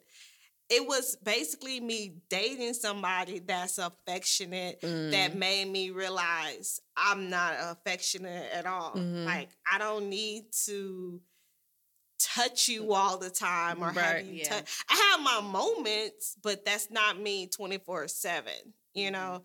But I'm sure I'm going to be like that Yeah. with my kids. It might be an, an obsession. So. It is. Another thing is, um, me and Gianni, we were watching, we were watching the ID channel, Mm. And one, girl, we girl I binge ID channel all day on Saturday, and That's Gianni y'all will come, psychos. Gigi will come watch it with me, and so we're, we're watching some show, and the the boy, his mom was abusing him. She was like putting him in the closet, not feeding him, and and Gianni was like, "Well, why? Why is his mom? Is that his mom doing it?" I'm like, "Yeah, that's his mom doing it, or whatever." And he was saying some of the things that his mom was saying to him, or whatever. And, she, and my baby looked at me, and she was like, "She was like, Mom, would you ever talk to us like that?" And I was like, No. Right. I said, not because you're my child, but you're a person. Right. Exactly. you're I said you are a part you are an individual 1st Mm-hmm. and I wouldn't disrespect you as an individual. Right. And I need y'all to know that Mhm. that anybody talking to you crazy, that's a Ain't form right. of disrespect. Mhm. Yeah. And you need to know that. You need to know And that. that's just really deep Mhm. because my dream job was to be a child psychologist Mm. because Wow. people don't understand that as children, Mhm. they are sponges. They Yes. see everything. Everything. And they hear everything, Everything. but are never asked, How, how they are feel. you? Are you okay? Mhm. It's go in the room. If a family's arguing, go in the room where, you Mhm. know, it's Mhm. adult conversations or whatever. Mhm.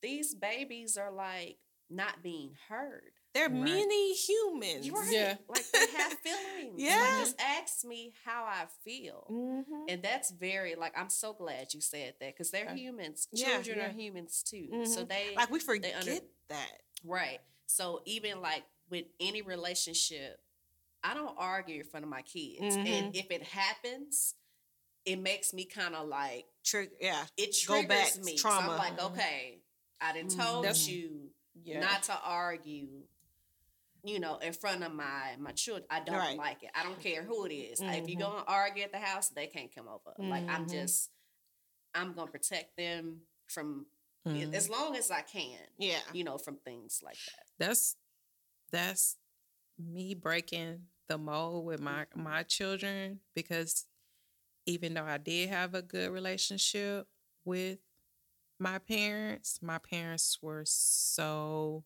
strict. I remember the whoopings. like just not having a voice. You know what I'm saying? Because when you have voices talking back yeah Mhm. and I was mouthy. I Oh, was me I was a really mouthy child, and it wasn't because I was being disrespectful. It's because you had a I point was very make. vocal about how I How you felt. felt. And last time this is hereditary. I know mine is. But that was the spiritual part of me that was trying to tell people Mm-hmm. how I'm feeling about mm-hmm. something. If I'm feeling something and it's not right, I'm trying to tell you this ain't right. Yeah. But you're taking it as Disrespect. being disrespectful. Mm-hmm. Mm-hmm. But I'm right about what I'm telling you. Mhm. Right. You know what I'm saying? Even as a child. Yeah. And so with my kids, I don't do them like that. I have even when they make mistakes, I Mhm. talk, try to talk to them, trying to Yeah. figure out where their head space is Mhm. as to why they're doing what they're doing. You have Yeah. to get them mentally and emotionally too. And a lot of us don't or we wasn't raised like that. Mhm. One thing that I am thankful is that my mom wasn't really raised that way, Mhm. but sh- she didn't like it. So she Mhm. did something different with us. Mhm. So with us, she talked to us. Mhm. You know, she explained things to us. She heard us. She didn't take us asking questions as a form of disrespect. She found it as being curious. Mhm. So let me pro- provide the explanation for you for your curiosity because I want to tell you what's right. Because you gonna start learning things one way or the other. Right. So as long as you are curious about something, as long as you asking me questions about stuff, I'm not gonna take it as disrespectful because she mm-hmm. knew that that's how she was raised. Mm-hmm. Hence, that's what she still go through in her Yeah. adulthood. she Yeah. still It's like, I'm can't not finna say. start screaming and hollering. Because you think about when you're screaming and hollering, Mhm. that energy Yeah. that you're projecting, you're projecting that on your child. Yeah. Yes. Mhm. At that moment, they become scared. Yeah. They don't. Fearful. They're Yeah. fearful. They don't want to Yeah. talk to you after you talk done you. screamed and. That is my biggest thing. Like it's like like you can communicate Mhm. to a child without screaming. Screaming. and Yes. It's like who want to talk to you after that? I It's like, don't I'm not- respond Or either we're gonna mm-hmm. scream and holler back. Yeah, I don't respond well to yelling. Mm-hmm. Me neither. to this day Like, because don't I yell wasn't at me. raised on yelling. Mm-hmm. So I was raised by people talking to me. Mm-hmm. So, you know, even you get older and get in relationships and stuff, and I'd be like, Yeah, I do not argue. Look. My husband hate that sometimes. like I would argue, but I, you're not gonna yell at me. I'm gonna talk to you. We're gonna have a discussion. But we not about to yell. You yell, Yeah. then I I start yell. yelling. Yeah. We ain't finna get anything accomplished. I don't do no screaming. I be like, I, this is my tone, my monotone. hey, X Y Z. This is mm-hmm. how I feel. I mm-hmm. said what I said, yeah. Mm-hmm. and I'm done. Yeah. Mm-hmm. I've tried to mess. You know what? and this is like I said, this goes back being a child and what you've seen. Like my last relationship, I remember he fell in love with me because I said, like we had it was something petty. But anyway, he called screaming at the top of his lungs. And I'm at work. this fool didn't have somebody call my job because I was not picking up his phone. And I'm like, I know damn well he didn't have this person see was we. She said, Are y'all open? I said, Yeah, and hung up because I already knew. Spirit was telling me then. But anyway, he called calling and hollering. And I said, um, we can talk when you calm down. Because I, I said, first of all, I'm at work. So I had on my corporate Katie voice.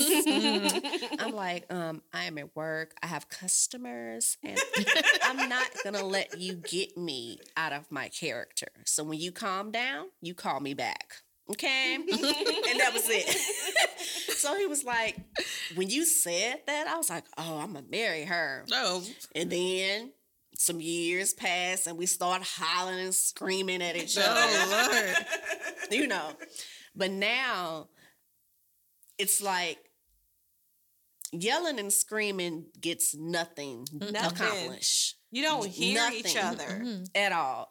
So if it's at the point, and this could boil by uh, like parenting, yelling is not going to solve mm-hmm. anything, especially when they're younger mm-hmm. and learning how to communicate. Mm-hmm. Or them just hearing you guys yell and scream at That's each other. That's crazy energy. You mm-hmm, know, mm-hmm. that's that's it's negative energy, but mm-hmm. it's That vibe, that vibration, that vibration. screaming and knowing that it's coming from So that's when you Yeah, see a place kids, of bad intentions. Yeah. that really affects and when you, children. when you see kids shaking and stuff, like that's real. I used to do that. Yeah. Like my stepdad saw me. I think my mom, my brother are arguing, and I was like this, Yeah. like going back and forth, mm-hmm. shaking. yeah, as trying a to find teenager. comfort. Yeah. Yeah. Mm-hmm. So it's like I try my best not to argue or scream and yell around my kids Yeah. or at my kids. Yeah. You know, unless it's like, well, Sean, he older now, so I gotta, you know, get with him a little bit. Yeah, but I was trying to, because my husband doesn't. He comes from a different Mhm. type of household. Yeah. like his people were the opposite of my my parents. Mm. I grew up strict household, hollering, cussing. He grew up opposite, Mhm. but he wants to, you know, the he as a man, it's like, Yes. hey, you know, just wait, because you loud don't mean it's right. Trying to deepen the Right. voice. hey, you know, You think you da, tough 'cause you yeah. loud? And when he when he's fussing at the kids, sometimes I I intervene and be like, you know, you don't have to holler at them and you know, da, da, da. and it's not to demasculate you, right. It's just I'm an empath, so when you're doing that, You I yeah. feel that, Mhm. and that that's a trigger for me Yes. Because I grew up with a man that was fussing and cussing and Mhm. just doing, you know, every nitpicking every little thing.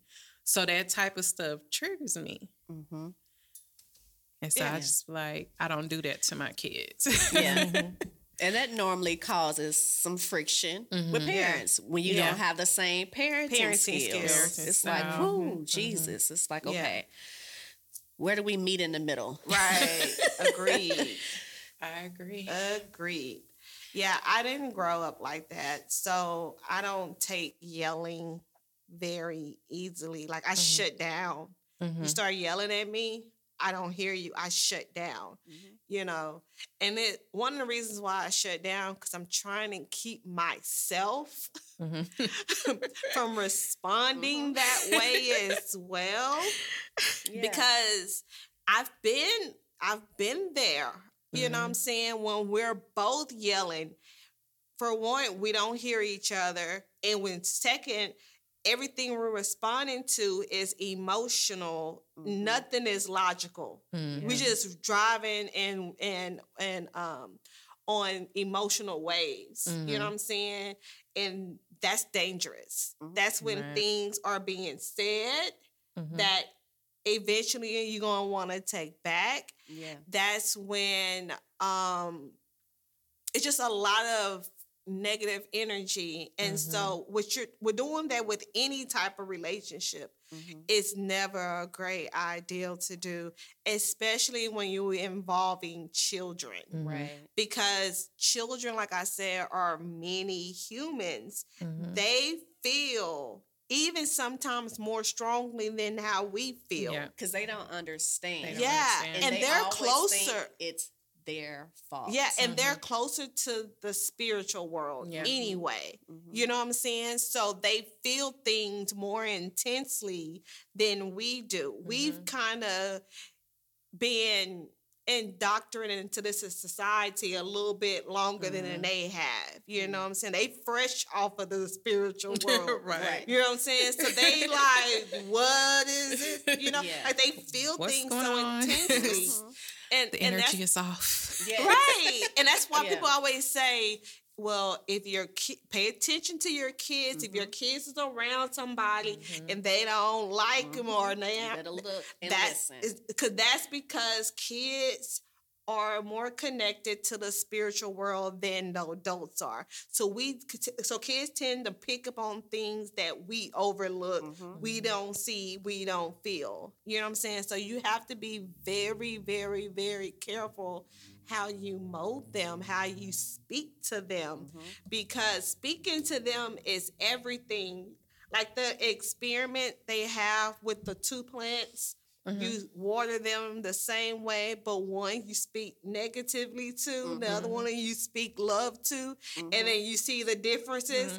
And normally it's the one that you speak love, and yeah. positivity to that blossom, and the other one shift shivers up. Same thing with children. Yeah. like even Des, he's two, and sometimes I get a little frustrated. Yeah, you for know, sure. he's a busybody, He, he but is. he checks me, my two year old. Like I could be mm-hmm. like, Dad, stop that, but my tone Mm-hmm. Mm. may be a little higher than normal because I mm-hmm. don't yell too Yeah. much at Des. He'll say, "No, mommy, no, no." And I'm like, what? like, boy, if you don't shut up. But it's only when I get a little, you know, louder because I could have, you know, not saying that it. he's right. Because normally, if I'm saying something, then you're doing a little bit too much. But he's Yeah. like, "Mommy, no, no, Yeah. you okay?" Mhm. He said, "You okay?" To your voice is off. let you know that your Right. frequency a little off. I Check feel your that. energy at Right. the door, mama. I feel that shit. Like, What's "I'ma going on? down, For but, real. Are you okay, mommy? What's going on? Yeah, for sure. Like my little cousin has a six year old, and I taught him like two years ago.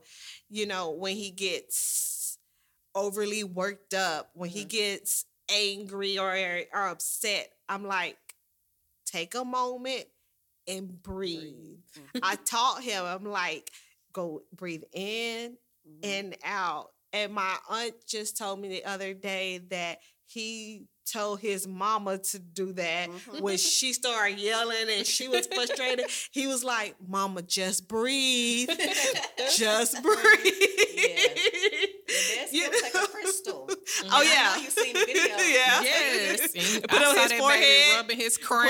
I said, look at him. Yes. So it's gonna take some strong woman to deal with my little one. Cause uh He is always aligned. Yes. Okay. And that's a blessing. That is. That's This, how it this should be. definitely has been one of the best conversations. Yeah. Yeah. I feel like um, it's important as as a black woman because we are unprotected that we protect our lineage. We protect the women Yeah. that are close to us. Mhm. It's never too late Never. to do that. Never. Never too late. No matter the trauma we may have faced, no matter the experience or what we didn't have, we can always go forward. Mhm. Yep. Well, I know it because I'm moving in love Mhm. Yes. and I Yeah. can move, I can help you. Mhm. I want to help you Mhm. move in love too, Mhm. you know? And I feel that's very important because because as women, we even do that to each other. Mhm. strangers. You know, you be somewhere and a woman looking at you. We what you looking at. Yeah. It's You like I know? could just be admiring you. Yeah. You're gorgeous. We you we do that but- to each other. Yeah. You know. go ahead and, and bring out your bell. so, uh, Here we go.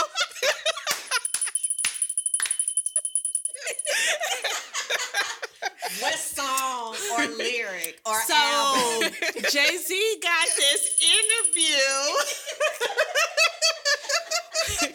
we knew it was coming. It was coming. Jay Z has his interview where he talks about that dynamic because that's not just with women, that's with black people. Mhm. If a man see another black man eh, looking at him, he like, what this nigga looking Right. at? You know, you become aggressive and defensive. And he did this interview when he was talking about it, and he was like, so many black people, and this specifically him talking about men, go through certain trauma, um, they go through depression, wherever the case may be, and they come outside and put on a front for the world. And he said, when another black person looks at a black person, specifically a man, and they don't know him, he's like, "What you looking at? You mm-hmm. looking at me?" And he said, "Oh, you're really saying, oh, you see me." And I'm not comfortable with what you see Mm-hmm. and I don't want you to see me like this. So mm-hmm. I'm gonna take it as disrespect, Right. and I'm gonna be offended. And he mm-hmm. was like, "Oh, so you see me? That's mm-hmm. why you being Yeah. offended because I see you." Mhm. And it's really not the, but it's the mentality of the person, you know. And I saw that, and I never thought about it like that that way. And I was like, okay, yeah, that makes sense because so many people, men, black men, women, are not seen, are not heard. They Mhm. go through shit that they can't tell anybody. Mhm. And then when they out in the streets, they try to put on this facade. Mhm. And then when somebody's looking at them, you thinking they see the real you, they see in a hurt, and you become defensive, Defensive. of it. You know, Wow. So Well, I make it like my priority. If I'm out and I see a woman, I'm like, hey, sis, you're beautiful. Mhm. Like, I was at the airport and it was a white woman. She had her hair shaved. Y'all know I done shaved Yeah. my Oh, hair off completely, you know. But I said, you are absolutely gorgeous. And it took her by surprise. Yeah. But it's like, I think more people should just compliment each other, Mhm. you know, because. I mean, everybody's so traumatized Yeah. That's- and that's scared true. to tell their story. Yeah. I know for me, just being at the airport or being in like different countries or whatever, I specifically look for black people. Okay. I'm not gonna lie. We're gonna uplift the sisters and the brothers. Oh, I be looking for them because y'all, y'all got enough. Right. Especially the uni- like people who wear the same uniform as me. I look and I, I look for them and hey, what's up? Like we all, I always make sure I acknowledge you. I nod, wave, Mhm. whatever the case may be, because I feel, or I always feel way more comfortable Mhm. when I see other black Mhm. people. You know what I'm Mhm. saying? Like this trip I just took or I just did the first crew I was working with. I was the only woman of color, and then the second crew I I flew with, it was a uh, one of the chicks was a black chick, and I was as soon as I saw her, I was like, "Hey, girl." Hey, we just started sis. talking. Her energy was good and everything. And I was like, you so nice and blah, blah, blah. We started following each other on social media before our trip was over. You know what I'm I saying? know that's right. So it's just like, you know, especially in this country, we just don't see too many of us all the time outside of our neighborhoods. Mm-hmm. Yeah. So like I literally be like looking, you know, we have this thing, this aviation talk, and it's called ABC, which means all black crew. Y'all have a lot of letters. We There you go, have just airports. right. we Airport have talk. some do not things- talk airport. we have some things just to shorten up because we don't want to say all black crew and then some people try to take that offensively Yeah. and use mm-hmm. it against us so we just tend to say abc crew i mean or mm-hmm. abc oh i got me an abc which means all black crew mm-hmm. but i've been there for eight years i've only had one Oh wow. out of all the trips I've ever worked in, I've only had one. And that's to show you we don't even work with the same crew all month. Mm-hmm. You work with a different crew every trip you have. Mm-hmm. And all the trips I've had in eight years, I've only had one ABC. Wow. So it's like when you get them, you be like, Yeah. What's your name? What's your sign?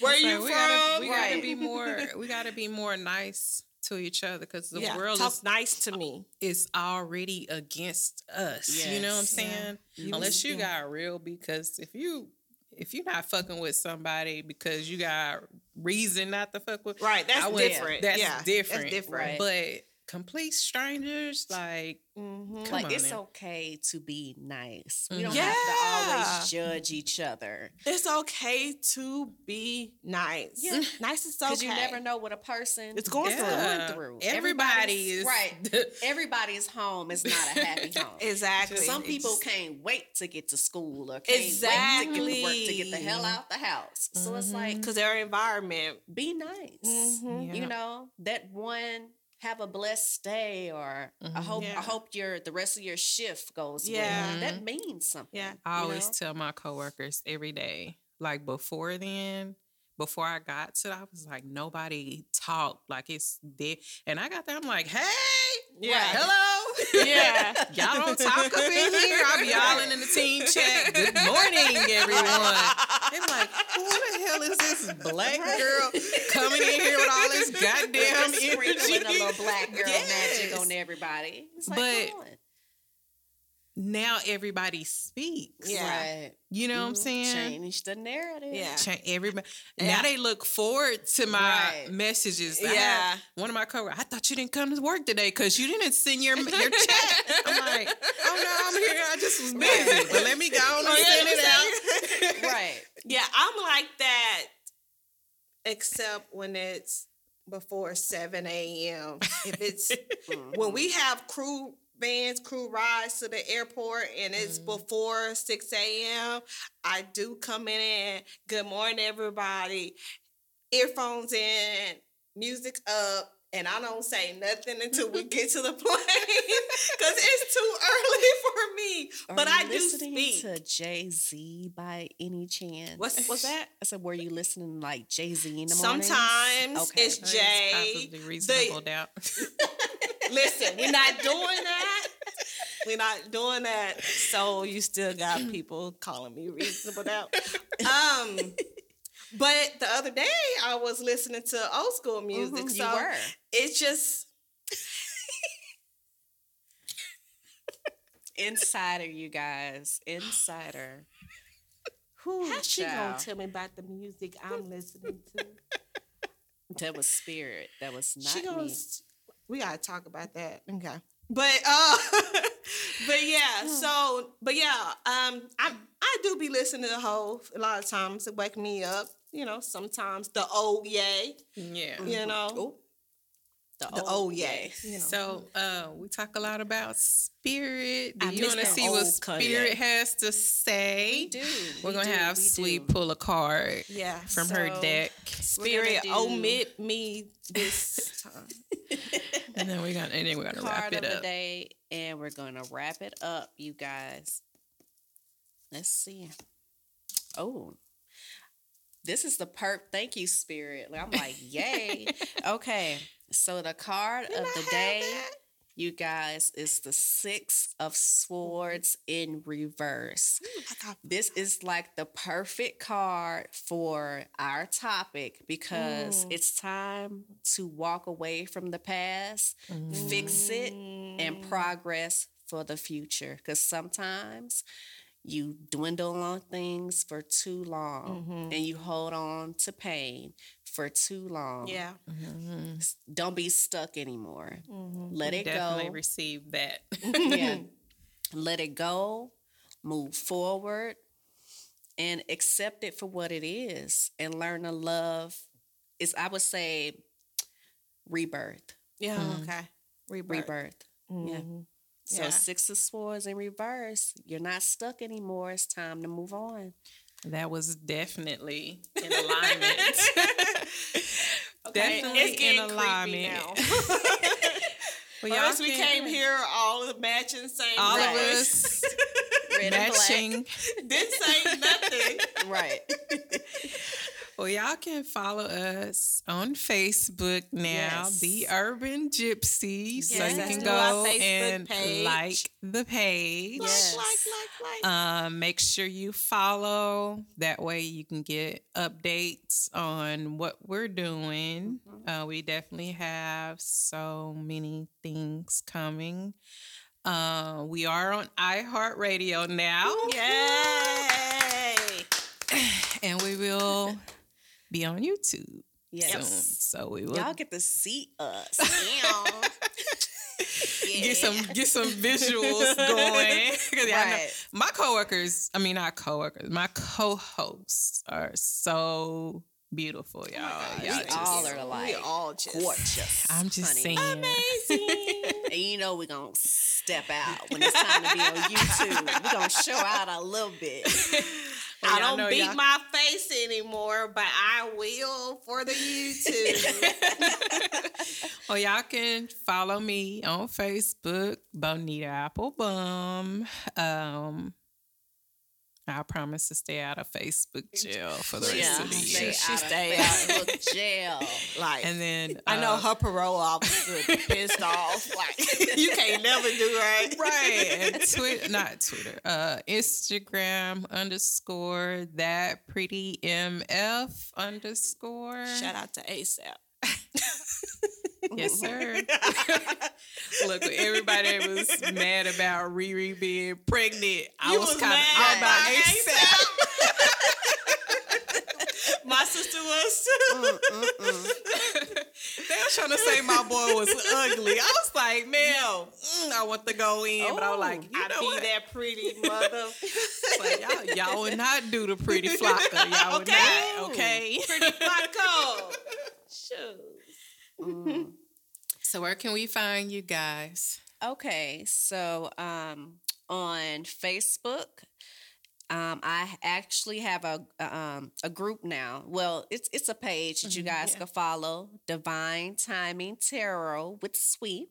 That's on Facebook. Make sure y'all like. Like, like, like. I do general readings, um, general message for the free free. Um, also on Instagram, I am a fashionista. So you can follow For Real and Fabulous Fashions on Instagram. She got them pieces. I do for everybody, every age. We don't discriminate over here. Um, and also um, SLJ Jeffries on Facebook. All right, for me, just get a disclaimer. I will be creating a page for for this to let people see me more. Um, but for right now, it's um, my Facebook is my name, Marshan Briggs. And then Instagram is Nubian Soul with two underscores after that. But I will be also creating another Instagram page as well for so y'all can follow everybody. her. So Yes. y'all can see them. Yeah. Because I I, need to think make it's more, fair too. for y'all to be hiding all this beauty. Let these people see you. We have our reasons, honey. We do. Because we people be trying to Yeah. copycat. Hashtag get your life. Yeah, copy that. Be yourself. Hashtag. Definitely feel that. But until next time, you guys, peace, love, and light and life, Bye. say.